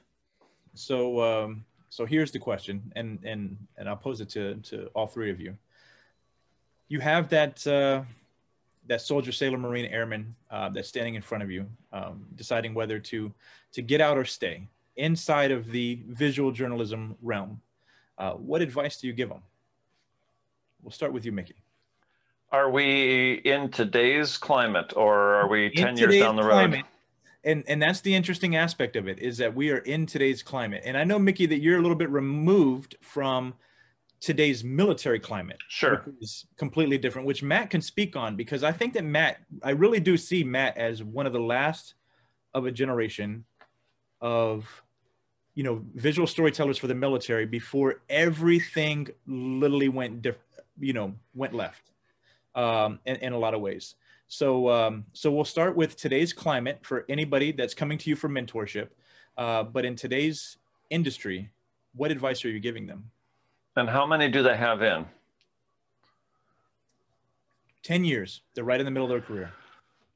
Honestly, if somebody was 10 years in, I would say that 10 years more to do to have a pension, to be able to do what you want to do when you do, kind of like myself, like in my situation, um, I would grind it out for the next 10 years. And uh, that being said, my last 10 years in the military was my best 10 years.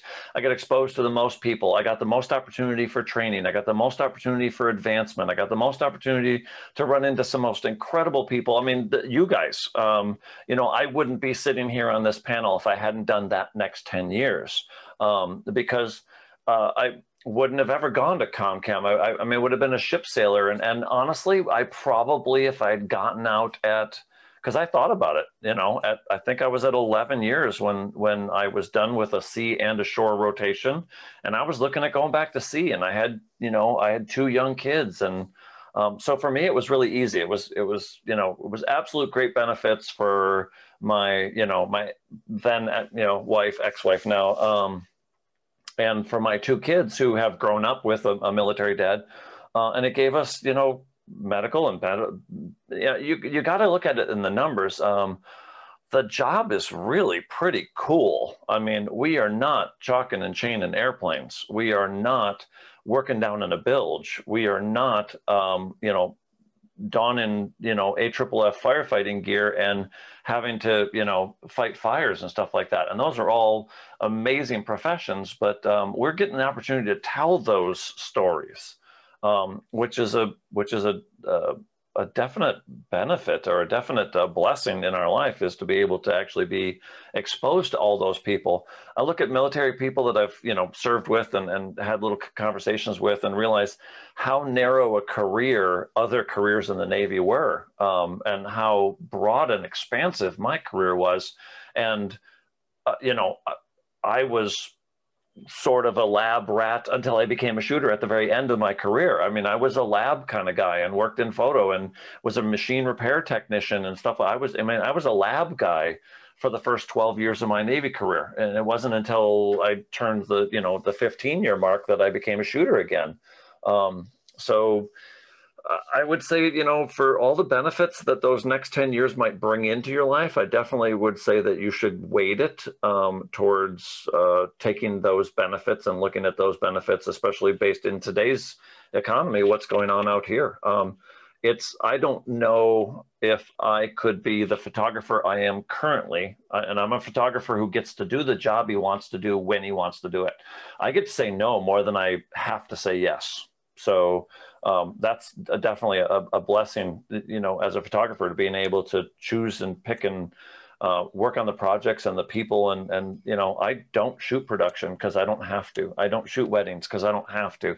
I don't shoot quinceañeras, um, uh, you know, unless you are related to me um, or I owe you the biggest favor in the world. I don't shoot general happy snap photography type stuff. Um, so, uh, having a pension, you know, having a, a retirement check and, and, a disability check definitely uh, makes my life a possibility. And Brian, for you? Right.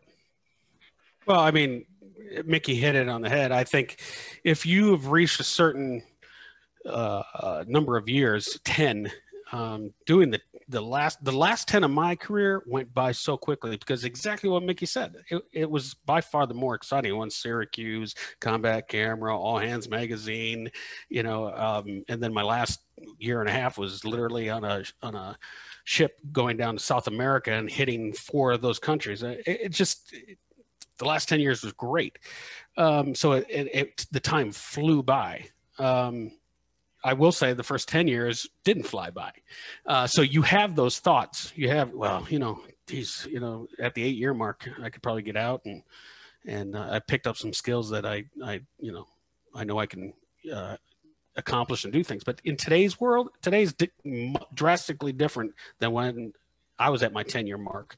Um, sure, there's some GS jobs out there, um, but the the civilian world, you gotta. I mean, Mickey's has been building those networks up for a while, so he's getting work. But it's a grind. You're to have to grind it out to, uh, you know, find work coming in constantly. And uh, I'm I'm contracted with uh, AP and um, Zuma and uh,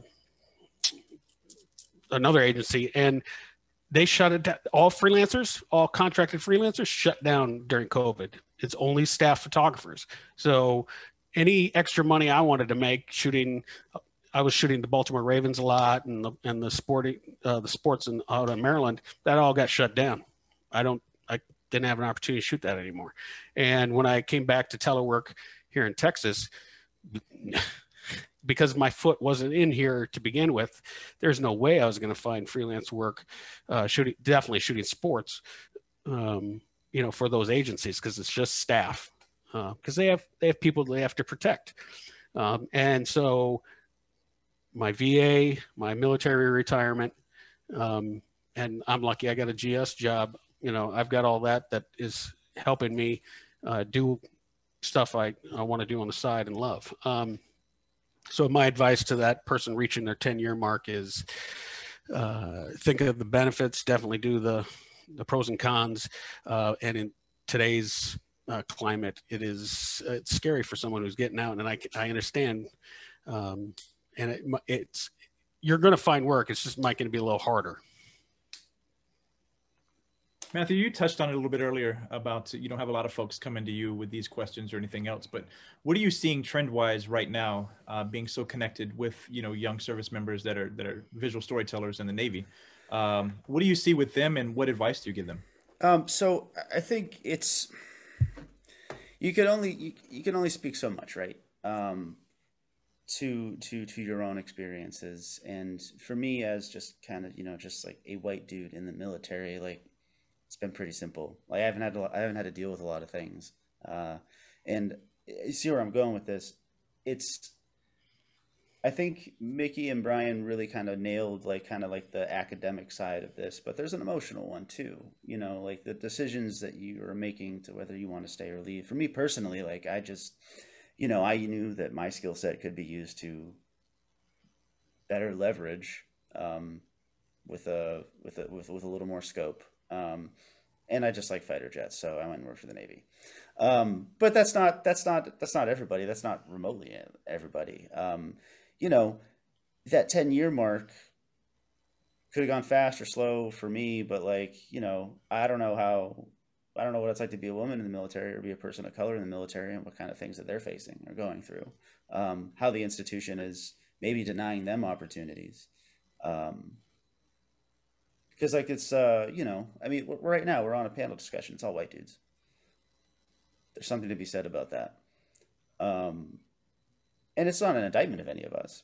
This is just kind of how how it shakes. So my advice um again is have that conversation with yourself. Have that emotional conversation with yourself. Evaluate if the institution is is actually helping you um help yourself if it's not doing that, get the fuck out. It's it's not that simple, but it can be that simple. Um, and there's everything else you have to figure out, but it's tough. It's definitely tough. Um, yeah, that's yeah, about it. It was on my advice has always been along those same lines. Um, if you cannot take advantage of the service, the service will take advantage of you. Mm, and uh, and that's kind of one of the things that you you have to have yeah. discussion with yourself. Yeah. And um, well, and I I had that discussion with myself quite often, and I'm sure Mickey will attest to this because um, he knows my background a little bit. Uh, I was one who always wanted to have cameras in my hand, and when they're like, "Well, you're not doing," I mean, Mickey, I, this is no. Mickey was a phenomenal, you know, great photographer and a great sailor I wasn't a great sailor because I wanted to be a photographer. Um, and so many times what are you doing to make chief? What are you doing to this? this? I'm like, I'm doing my job. I'm doing what I love to do. I'm producing what you like and what I like and what's getting the job done. And I'm mentoring the people below me. And that's what I want to do. I don't, you know, if you want to make me chief, yes, great. I need the money, but I'm not going to put down my cameras and sit behind a desk. Not everybody does that. Johnny Bivera had a great position shooting. A, lot of chiefs were out shooting. I get it, and it, and it might have been just a you know maybe my personal cloud that I was like, well, I most chiefs I see, you know, put the camera gear down. Um, I didn't take that route. I was like, nope, I'm I know what I want, and I I went for it. And those that I made that conscious decision early on at around the 10 year mark when I applied for Syracuse and all that. And I was like, okay, I'm going to apply for Syracuse. If I get it, I'm staying the rest of the 10 years and, and, and retiring. Yeah, I yeah, I know. When when I put on chief and and you know went on my first deployment as a chief, uh, and they're like, "Well, you you know you're going to be the crew chief and you're going to be stuck in the rear with the gear and stuff like that." Uh, you know, it was no, well, issue me my camera. It was it was a fight with the with the institution, if you want to call it that.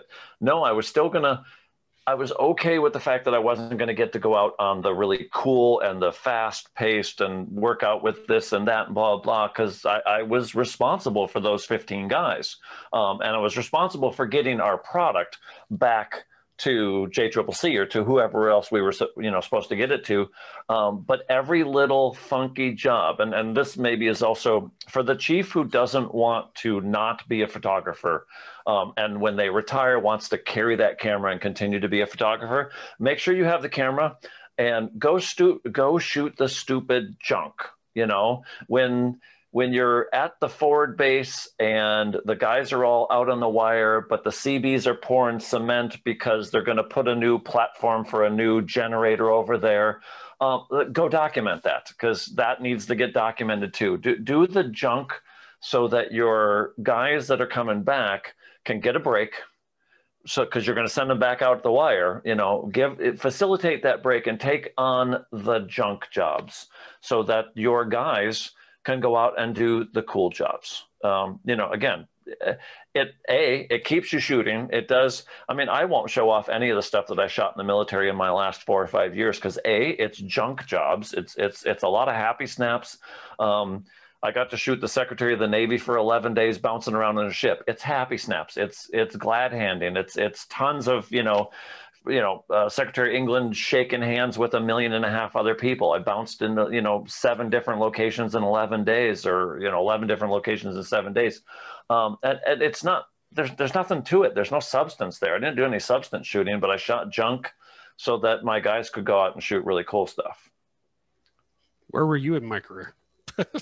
Um, well, I, honestly, I, I, hope I was there for the guys I was there for. I can only be there for the guys I was there for, and and and no, I, and I know that Brian and I have even had this discussion for years now, post military, of of you know, I I love my retirement check, and I liked the job I did as a chief. I liked the job that I, you know, was able to be there and make sure that that we went from you know, when 9 11 happened and we didn't have enough gear and we didn't have enough stuff and we didn't have enough training, and, you know, and we were kind of doing our own field training to the point where when I left the Navy, that unit was getting professional training through, you know, through operator courses and through special, you know, uh, other people, and they were getting certified and they were getting better deployments and they were being taken care of when they were in the field with the people they should have been taken care of, you know it's tough. You, uh, you two, um, and and myself a little bit, and, and incorporated in that, came from a generation where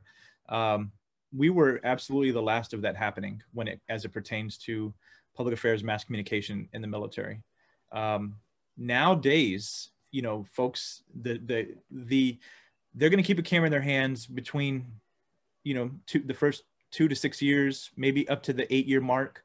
Um, at that point, at eight years, there's very few people in the military after eight years enlisted that are still holding a camera in their hands. And, um, and unfortunately, the institution frowns upon them for doing so heavily, even more than it was for me. Really? for the Air Force, I was, I, you know, coming being mentored by JT as he moved on and being ridiculed for being a master sergeant in a master sergeant position, an E7 position as a shooter. There was only four of them left in the Air Force, and he was in one of them, and he was still ridiculed. Um, and you're talking about an individual that gave back his whole career, mentoring, teaching, everything, the workshops, everything that he's done, then was still ridiculed by the establishment for not being a quote unquote leader and manager and um, and and and and almost ridiculed to the point where they were calling him selfish in a sense for the most for the least selfish person that I'd ever met in my career. And then after he left and and he was you know and he was gone, then it came to me. Then it was me. It was like, well, you've been an airman this many years. You've uh, you know, uh, you really held on to that position. I was like, I didn't put myself here. I didn't put, you know, uh, you guys put me here and uh, now you're ridiculing me for being here for so long right it was so weird to be in that special duty assignment right. and being ridiculed by the folks that are handing down assignments for blaming you for being there um, and it, it became it, it, it's a really weird thing that's happening um, as it pertains to generalists and specialists anymore in our career field right. and um, now mind you I think that the skill sets that these folks are learning at Dinfos, learning video, learning writing stories, learning public affairs, learning strategic communication, learning photography is all a beautiful thing. And I think that if, but being a generalist in all of them is not going to get you where you need to be uh, towards the outside. You've sure. got to find, the, and, and trying to explain this to a lot of people is tough. They're all different languages. Even though that they all fit under language, they're five separate languages right. that you were trying to have these individuals learn and uh, and for that service member you have to find your language right find something that you love and that you want to do and the beauty of it is the beauty of photography the beauty of videography editing communication in general it's there military or not right you like brian said earlier you learn the skill set matter of fact military hours 7.30 to 4.30 the worst times to shoot anyways so you know it's like it, it, it learn that skill set find it, but understand that if you are going to maintain this throughout your career, that you are going to have to change because the, the establishment has changed. Um, you may be a photographer for two years, you may be a, a, video editor for two years, you may be giving base tours for two years uh, because they're all one career field now. And, and which, by the way, I could interject real quick. Um, yeah. Oh no, that's that that's that's another like primary reason why I got out of the Marine Corps is because once you've hit staff sergeant, you're you're you're it, you have sergeants not doing the job anymore. Um, right. And you know, there's there's like kind of I'm talking speaking on the Marine Corps, but like the larger institution, if you will, the Department of Defense. Um, Benny, you, are absolutely right, and it, it, just goes back to uh, bureaucracy's only job is to compl- is is to um, make itself more complex, right? So as it grows and as it settles and as it does its thing, like a house, you know, it's just going to require more and more maintenance. And that's mm. precisely what the institution is asking of our leaders, where they're not asking them to be leaders, they're asking them to be administrators. Mm-hmm. And it doesn't take a whole lot of skill or effort to be an administrator. So right. it's a, it's a real issue. It's a real problem. And honestly, if, you know, if we're looking at like the meta strings pulling this movement, it's, it's the, a, it's the up or out system, and B, it's the two, three, four year surface terms. You know, if folks don't have the option to stay in one spot and maintain that generational knowledge about the things they do, not only in their location, but in their career field, how's that knowledge going to get passed down? There can only be so many workshops. There can only be so many DoD worldwides it's so it, this isn't just a public affairs problem or a combat camera problem or a mass communications problem. This is a this is a military problem, and this is how it impacts our community. Um, you don't maintain generational knowledge. You backfill MOSs and positions with other failed out MOSs, like in the Marine Corps. We got a lot of reconnaissance and intelligence drops. People that did not want to be there. Um, and I know that's happening all over the services too. It absolutely is. You know, where do we put our bad eggs? Where do we put our folks? Oh, just shuffle them over here, whatever. So, you know, those are some of the things that are kind of like those are the challenges we face uh, when it comes to retaining that knowledge and just kind of like spread loading that out. And it's like, look, man, I like my job. Uh, I don't see the Washington Post, you know, not sending their 10 year veteran photojournalist out because the new guy needs to do their thing and I just need to do paperwork back at the desk. That doesn't make sense. Um, mm. And, you know, obviously the military doesn't need to swing the pendulum that far, but there's a middle ground there for sure. Anyway. Yeah, I, I, I agree. Um, and again, I understand the reasonings of why these, these career fields were condensed and the numbers and it all comes it, it all comes from a leadership perspective and it all comes down to the numbers right? Um, where they're going to make cuts and it's like are we going to take mass cuts in one area or are we going to try to condense this to to even keep this alive? And the yeah. and the crazy thing about our career field and our profession is that it is it is being cut and condensed and and um, and we're taking away from it in a time period of where it's the most important it's you know fighting disinformation campaigns social media having mm. a voice and pushing the narrative forward on social media recruiting for the military is is is taking hits retention for the military is taking hits and we were mm. always the voice of the military members that helped to push those things forward to help with retention to help with recruiting to help with telling the story of the military and being the eyes of the military for you know the civilian market and for you know our stakeholders that are that are paying the bills in in congress right? And that's the funniest thing about this whole dynamic on on our career field. And it's it's unfortunate. And i think this is not necessarily getting to that a bitch session you know portion of, of of what we're talking about.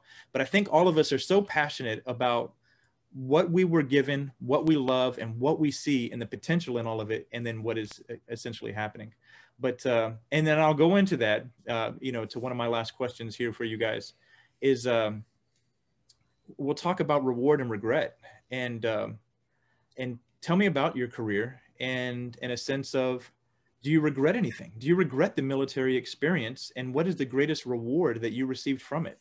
And uh, I ask that to all three of you.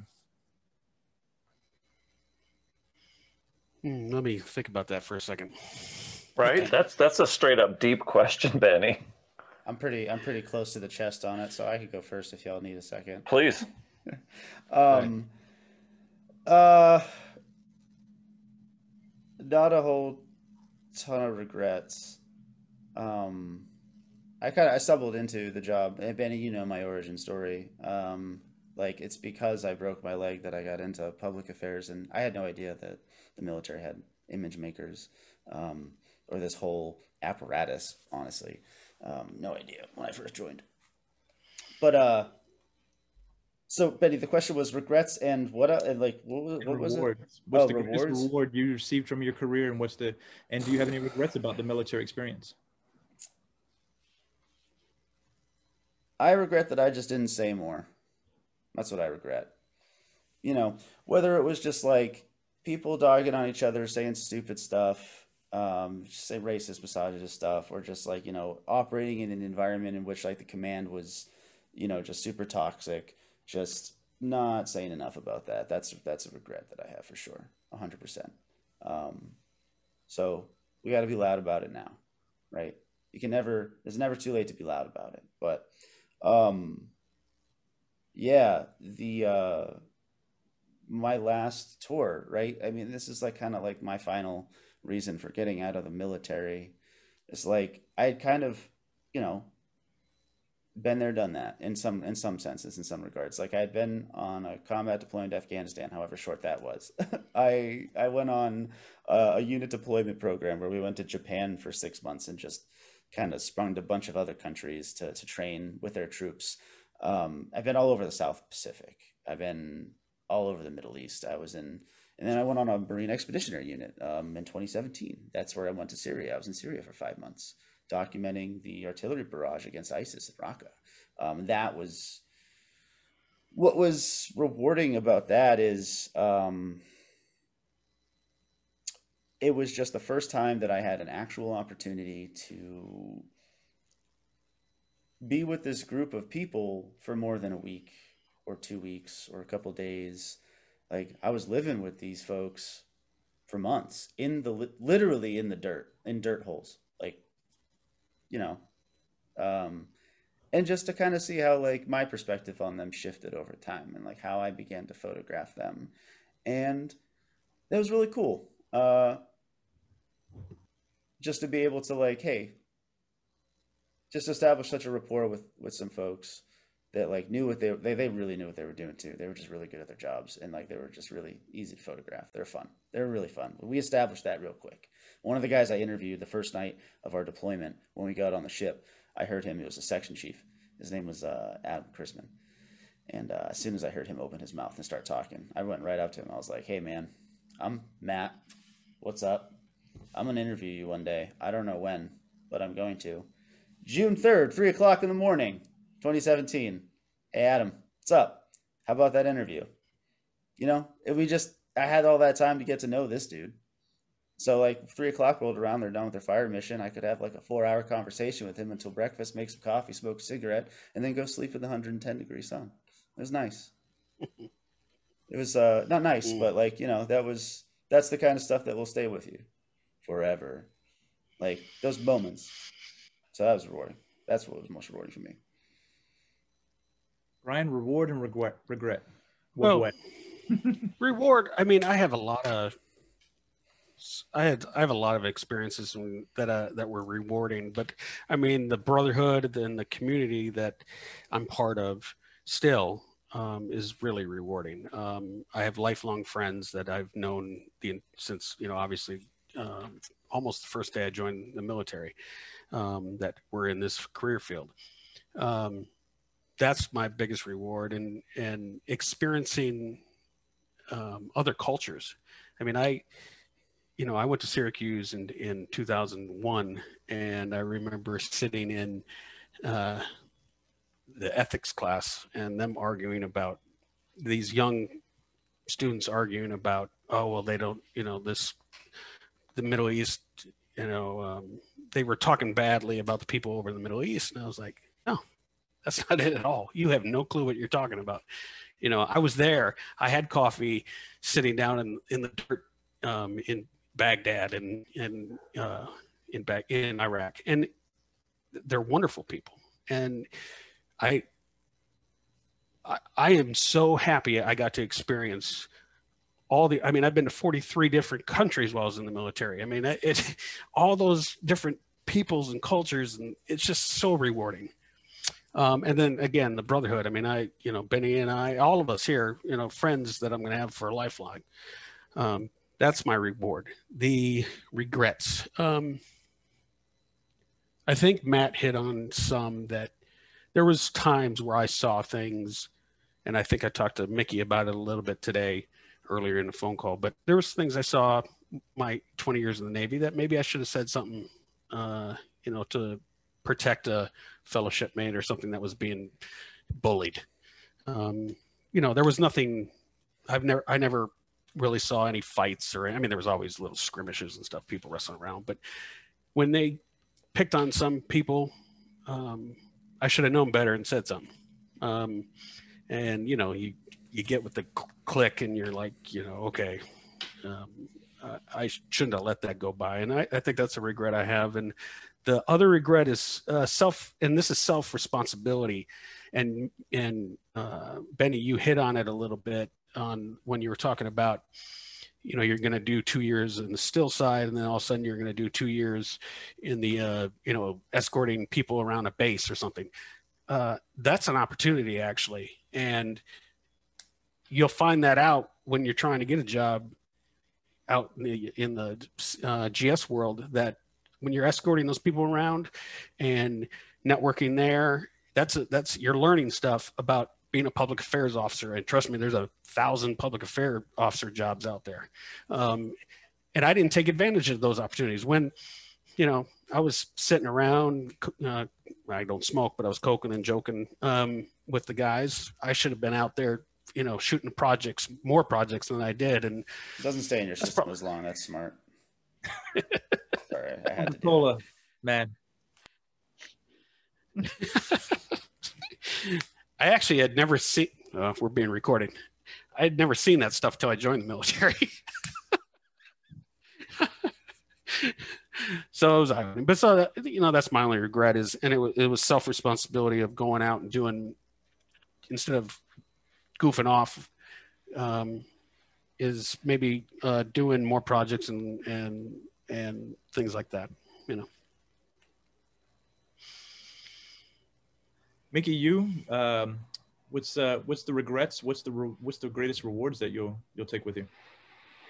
Um, I mean, Brian touched on it. Um, the the brotherhood. The, I mean, and I say that as a general new, gender neutral term. Um, I mean, I, I do believe right. that I have brothers and sisters um, in this family. It, it's a brotherhood um, that is made up of of tons of people um, all over the place, and that's the the key word is brother uh, or people.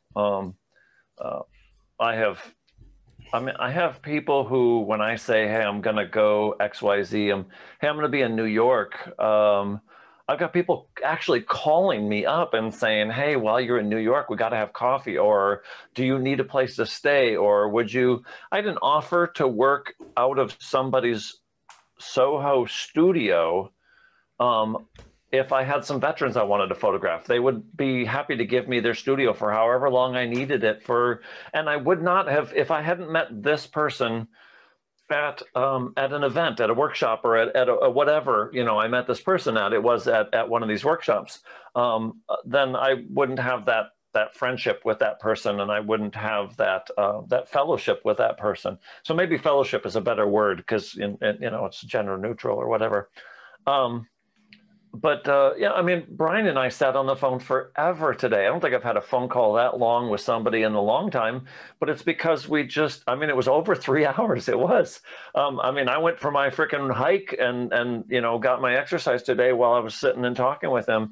And I realized that I, you know, I owe him more phone calls. I owe Benny more phone calls. I owe, you know, the, I, I owe it to these friends who I don't see very often to, to stay in touch better. Um, so I guess that's a regret on top of a, a benefit that I'm, I'm, you know, very blessed.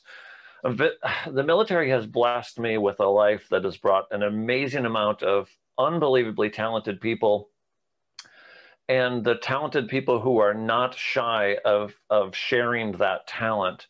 And they're not shy of constructive criticism. And they're not shy to share a technique with you. And they're not shy to share um, a, a, project that they're working on that if you're working on a project that's sort of like that project, um, well, then we're all benefiting. You know, it's not like one of those like, well, you can't do this because I'm doing this. You know, I mean, if if you're speaking about veterans, you're speaking about veterans. You're speaking about veterans. You know, we should all be speaking about veterans and and our issues and our problems and our things like that. Um, which brings me to, and I'm going to try to hold it together um, brings me to a really big regret that I have. Um, you know, for the four years that I was deploying guys and gals uh, to um, arduous places in the world and redeploying them because I didn't have anybody left, and then not listening to my own inner, you know, space when they told me, I'm fine. I like it out there. I want to go again. Um, and sometimes taking the easy out of letting them go back on deployment. Um, I wish I hadn't let that happen. You know, I um, I wish I had forced more downtime. Um, I wish I had been in the position. I wish I had gotten promoted a little more so that I had a little more power, um, so that I could say no more often. I mean, I said no a lot in my last four years in the Navy. Um, it didn't stay a no super often. Um, you know, sometimes no got trumped over the top of it, but uh, my no's happened. But um, I really wish that no would have been a uh, an answer I used more when it came to people in the military and taking care of them. Um, I'm concerned. I'm, you know, I mean, I live with it in my head, but I'm pretty sure that one of our friends is not here with us anymore because of an accident that happened um, uh, because uh, we deployed him too much and it and it you know it messed him up you know and it didn't really surface for years but when it did surface um, it really messed him up to the point where you know he just wasn't himself anymore. And and I'm really hoping that it was an accident and maybe it was a moment of not paying attention and, and maybe it wasn't. And but I do live with the idea that you know I've got it in my brain that it wasn't an accident, and I I, I don't think I'll ever be able to let go of that. I don't think anybody ever could tell me, even if he came back and said, "Hey, Mickey, it was an accident," it was a moment of not paying attention, you know. Um, I know he was hurting, you know, and I know that we contributed to him hurting that much by letting him go out the door as many times as he did because he was hardcore combat camera warrior and he took on another deployment. And i think that that was the wrong thing to do. It was the easy thing to do and it got the job done in the moments that i was in charge of the job but i don't think it did the job the right way.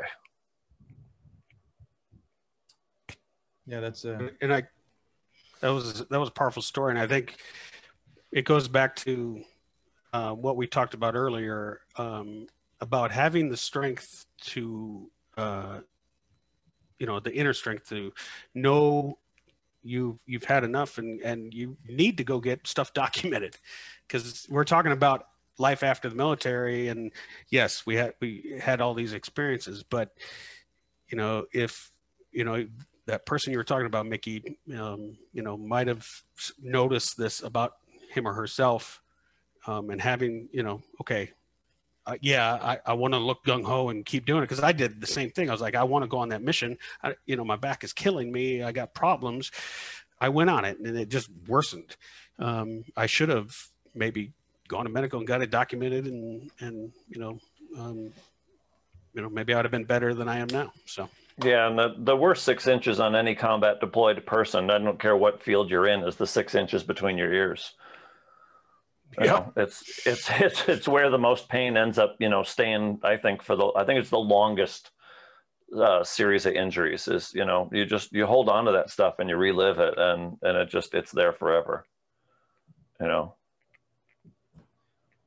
That is a very true statement. Um, there's a lot of us that that live with a lot of things that we did and a lot of things that we've seen um, that not a lot of people will ever know about. And uh, and yeah, um, so to anybody that's out there that's listening to this that um, has been through these things, has seen these things or whatever, the best thing that you can possibly do is take care of yourself and go talk to somebody. Um, get with the DAV. We talked about just transitioning in general as a veteran, um, and you hit on it, Brian. Getting with the American Legion, the DAV, getting those folks to look over your medical records, getting getting copies of your medical records as hard as it is getting copies of your medical records and everything and preparing yourself for the outside world no matter at what point you are in your career and i wish that um, I can't say that it was necessarily a regret of mine, um, you know, but, uh, and we all, you know, touched on it, but just getting in and being honest with yourself and, and going seeing when things do hurt, whether it's mentally or physically, um, getting in and going and talking to somebody. Um, because in the end, when you're out of the uniform and you take the boots off, uh, you're left with, with what, uh, what remains. And, um, hmm. and those, that, that's, that can that can be tough for a lot for a lot of folks. It's um, there is such a sense of security when you're in that uniform because you're surrounded by people that are going to protect you and take care of you, inside of a base that's going to protect you and take care of you. And the outside world is a much different space, and you don't even realize it. You don't realize those those things until you know uh, until they manifest themselves. Um, when you know you hear it with the PTSD and, the, and, and, and these things like that. I've, I've know veterans that have, that, have, that PTSD has sprung up on them 10, 15, 20 years after they've been out of service. Um, it starts to manifest hmm. itself mm. and, uh, or the nightmares start coming of things that they said or been a part of. And so just, just talking, you know, the old timers, as Mickey, you've probably heard it with talking a lot of your veterans. They talked about being shell shocked back in the day. They didn't have a word for it. Um, but it's a real right. thing and it's been there the whole time and oh, yeah. we, all, we all deal with it in some form or fashion. But uh, they chose not to tell their stories for so many years. I've sat with so many veterans that I was interviewing them for the first time in front of their family, World War II veterans, first time their family had ever heard their stories and heard what granddad or, or dad had been through. And um, I would just urge people to tell your story, tell the stories of those around you, let this stuff out and get it out, um, and talk to somebody because um, that's that's something that uh, I've seen too many times with fellow friends that, that come back and, and, and hurt them. Um, rewards and regrets uh, on the transition. The military experience it was fantastic for me, and it, and it's not that for everybody, but for me it was it was fantastic, um, and it and it it it raised me, it raised me in a community that I'm proud of. Um, I'm not always proud of some of the things, but you're you're you're proud of the experience and, and everything that you um, that that you learned, and uh, it's put me in a position to take care of my family and, and be set, you know, and essentially for the rest of my life, taking care of the rest of my life, my benefits and my pension and my disability payments and those things that happen. Um, it's it's tough. I you know I've got kids now that ask me about joining, and uh, my my own kids, right? about joining and it's like man do four years and get out like it's that's my advice to them there's so many benefits uh, you know you take advantage of what you can get your schooling get your veteran status grow up inside of it and then you have to make that determining marker. And that and that that conversation changes every couple of years on whether you should stay or go. But whatever you do determine only do what benefits what what will benefit you and your family right? Because at the at the end of the day when it's all said and done that's the people that are taking care of you and that's you know so take care of yourself in that sense um, it's our career field right. ex- extremely rewarding uh, but it is stressful as hell um, it, it's merged with another career field in public affairs that is stressful as hell and they took two mm. I, I, read a, a, thing when i was teaching at Dinfos um, that was released by military times that said the top 10 most stressful jobs in the military and our career fields and multimedia and combat camera were listed in the top 10 as well as public affairs and now those two jobs are merged together in a sense. Ooh. wow. You know so again take care of yourself because those stressors are real and it'll get you burnt out super quick. And if you love this if you love having a camera in your hands being a visual journalist a storyteller or whatever um, you know take care of yourself because it'll get you so burnt out so fast because it is a fast-paced job in a fast-paced world um, for military visual journalism. Um, just just take care of yourself and enjoy that ride. It's uh, and it'll tell you when it's over. The ride will, will let you know when it when it when it's over. Whether that's career progression wise, whether that's health wise, whether that's you know just you'll know. Um, and that's but just trust you know trust your gut in those senses. Um, you'll know when the, when the ride is over. So that's the advice that I give to anybody that comes up to me. Um, I'm, I can't push you forward. I'm not going to persuade you. I'm, I would never try to persuade anybody to stay or go. I will just say that you'll know when the time is when it's your time to go. So, gentlemen, fair. This has been fantastic, uh, and there's so Who are you much. Calling gentlemen, right? so much more we could talk Salty about. sailors. Uh, yeah, we're we're missing a you know we're we're just missing a soldier and a and a coast guardman uh, to, to share in this conversation. Right. There's one too many seamen um, or sailors. Honorary seamen. Yeah, and honor, yeah. you know. So, um, hmm. I is there anything that we, that we haven't discussed that you would like to uh, to talk about as it pertains to um, a military career and then transitioning? Um, anything else that we that you would you would, would want to touch on? Obviously use your GI. I think Bill. we covered it. I mean, we didn't talk. We didn't say a, a it's word. there, about the and, and it's there for. It's, it's, there, and now now for service members getting out, it's there forever. Forever. You can use it till the day you die. Right. So yeah, that's right. that's the most. That's. I mean, I haven't used mine yet. Like, I'm probably gonna take four years uh, soon, and just like go up to NYU. Like, it's money. It's I'm just it's wasting money.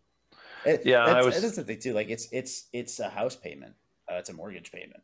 Um, yeah. yeah, I was everything. I was looking at it, and uh, you know, now that it's a forever thing, it's definitely, uh, you know, even even if I went and had uh, went back to photography classes and took the you know photo 101 and and played in the darkroom again, and and uh, you never know that you might end up being able to be continued being a mentor to some of the younger people and and you know try not to throw too many sea stories at them but uh, you know in, enjoy the the smell of fixer and and uh, enjoy the the uh, the finality of the fact that you only got 24 exposures in a roll versus a thousand exposures on a card.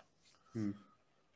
you know, yeah i think that's kind of something to talk around about. the idea I wish just in general, military experience in general, that um, there was somebody to, to, to, school me on real estate um, with all these moves and buying homes. And, you know, I could be sitting on a little nest egg at this point. How right? many homes do you own, Benny?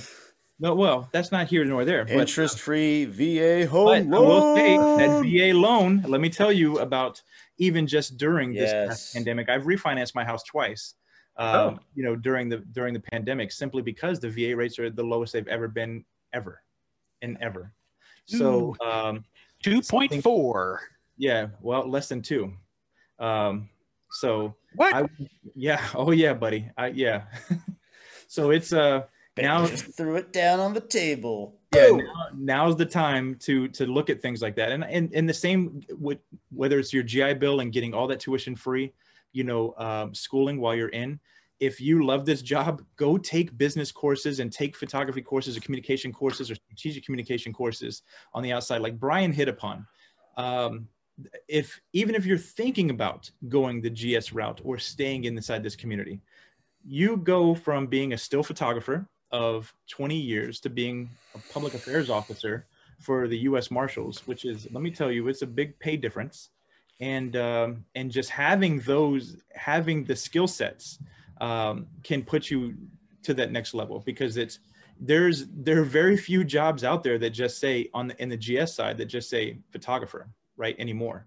Um, or you know video edit video editor and i would tell you if you really wanted to make money out of what we're doing study study study video editing as much as you can right because that's uh that yeah and then let's let's do talk about the other big thing in the room that uh that was never schooled to me when i was young i had it lost it all in a divorce but your tsp right so t uh, max out your tsp while you're in service um, nobody tells you it should be and, and you know what it is mandatory almost now when you start up the way that they're doing retirements now um, you know just going on I to wish it was for me, man. I made that mistake. but uh Oh, it didn't even it didn't I even wish it come was to for me. be I made, I made that mistake. And yeah Yeah, it wasn't even Right. available until my last uh, eight years in the Navy. So I only got to contribute into it for eight years. right Yeah. but having that having the ability now to to to contribute to a tsp and then having the resources like the seasonal tsp uh, forums on facebook where these folks are coaching you how Oh, to yeah. you know i've i've watched people during covid you know make $250000 this past year off their tsp by learning how to play the game so get in th- those are the resources that i wish early on as a service member that somebody would have came to me and said you know, I was out going on every photo shoot that I mm-hmm. possibly could and turning down going to the classroom, right? I, you know, I don't want to take school. I don't want to take any courses because I'm on every TDY that I could possibly go on. That was, you know, the reward is is in front of you is exciting, you know, and you get to travel and you get to all these things. But to set yourself up for transition in the future, take as many classes as you can while they're tuition free and save that GI bill to do whatever the hell you want to do with it on the outside. Basket weaving in New York for twenty six hundred dollars a month. Underwater Culinary school. Yeah, Matt's max out, your, now. max out your TSP as much as you can, um, and and and buy property. Um, you know, if I would have bought a prop, I, I was stationed in my first assignment for seven and a half years. I should have bought a home. Really should have. Um, oh, absolutely. No, that, that's something I should have done forever ago. Is is just you know I would recommend you know just real estate and and learning that market and that game as well. If you're going to stay in through your your career and you're living next to a military base, they're forever going to be there. You know, essentially, um, you know, buying property outside of that is only going to make you money in the end and, and, and provide you a nest egg in the end. So those are the resources that I wish outside of this career field that somebody would have came to me and said, you know, I could go back in time and tell my young Airman Davis self, though that would be the that would be the pointers that I would give myself. Yeah, rent is always going to be more than a mortgage payment, and you don't take anything with you. Mm. Yeah, w- wish I had learned that real young. I mean, it was nice to live on base for a little while and stuff like that, but uh, 100%, yeah.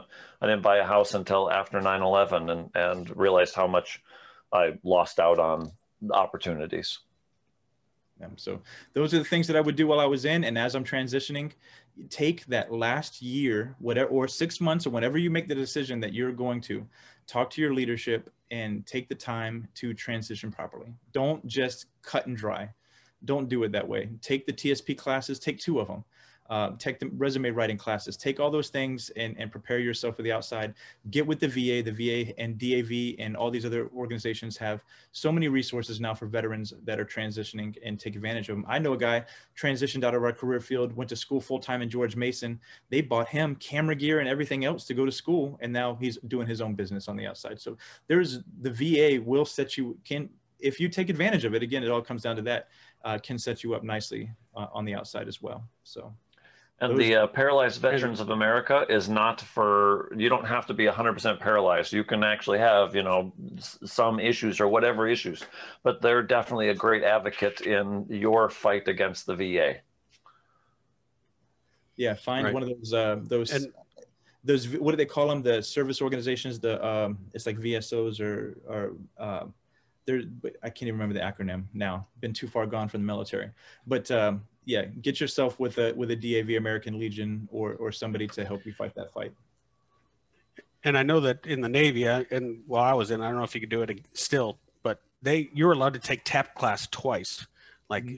like a year out, or maybe a little longer than a year out, and then six months out. And I did it, and it, I mean, yeah, it's the same class, but I got all that refreshed six months before getting out. And it was wonderful.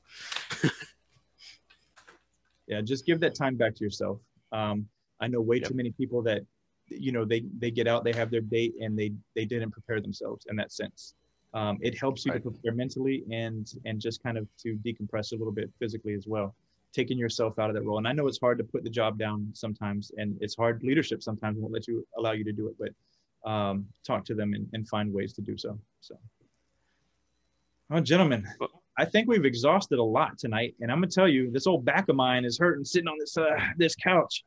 But I've uh, I've thoroughly enjoyed you know uh, chatting with you, and I hope that this is beneficial. Um, it, it's been beneficial for me just even even having this conversation, and I hope it. I think it's going to be beneficial for others. You know, listening to your experiences, uh, seeing a little bit of your work. It's so funny. Here we are. You know, you know, four photographers and majority of this was all words but um, you know thanks for sharing a little bit of your work with us and your and, and uh, i could play a video for closeout if you want just, uh, as, as, my plug i have a project i'm working now.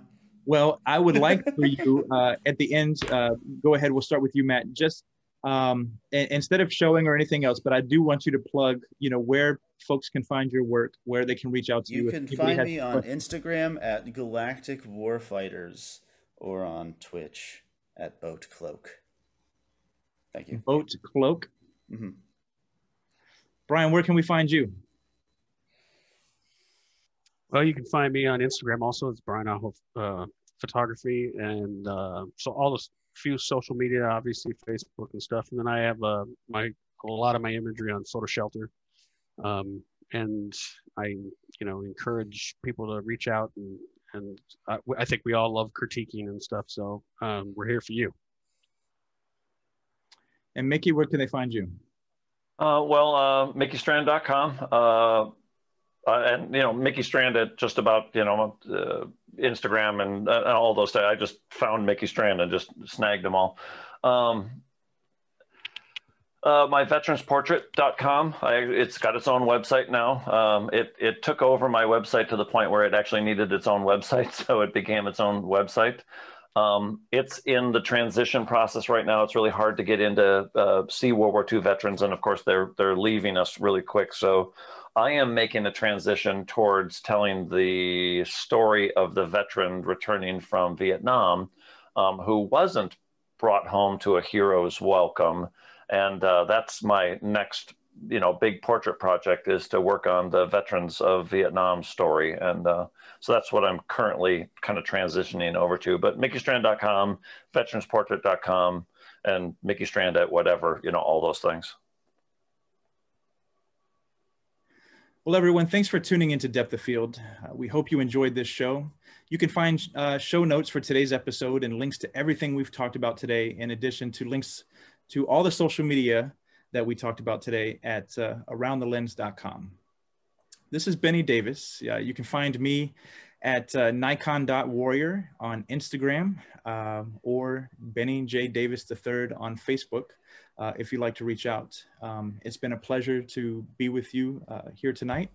And um, we hope, uh, you know, we hope that we could provide a little bit of insight and um, an understanding to what it's like for a visual journalist uh, from the military, you know, transitioning outside of the military. So thanks for tuning in.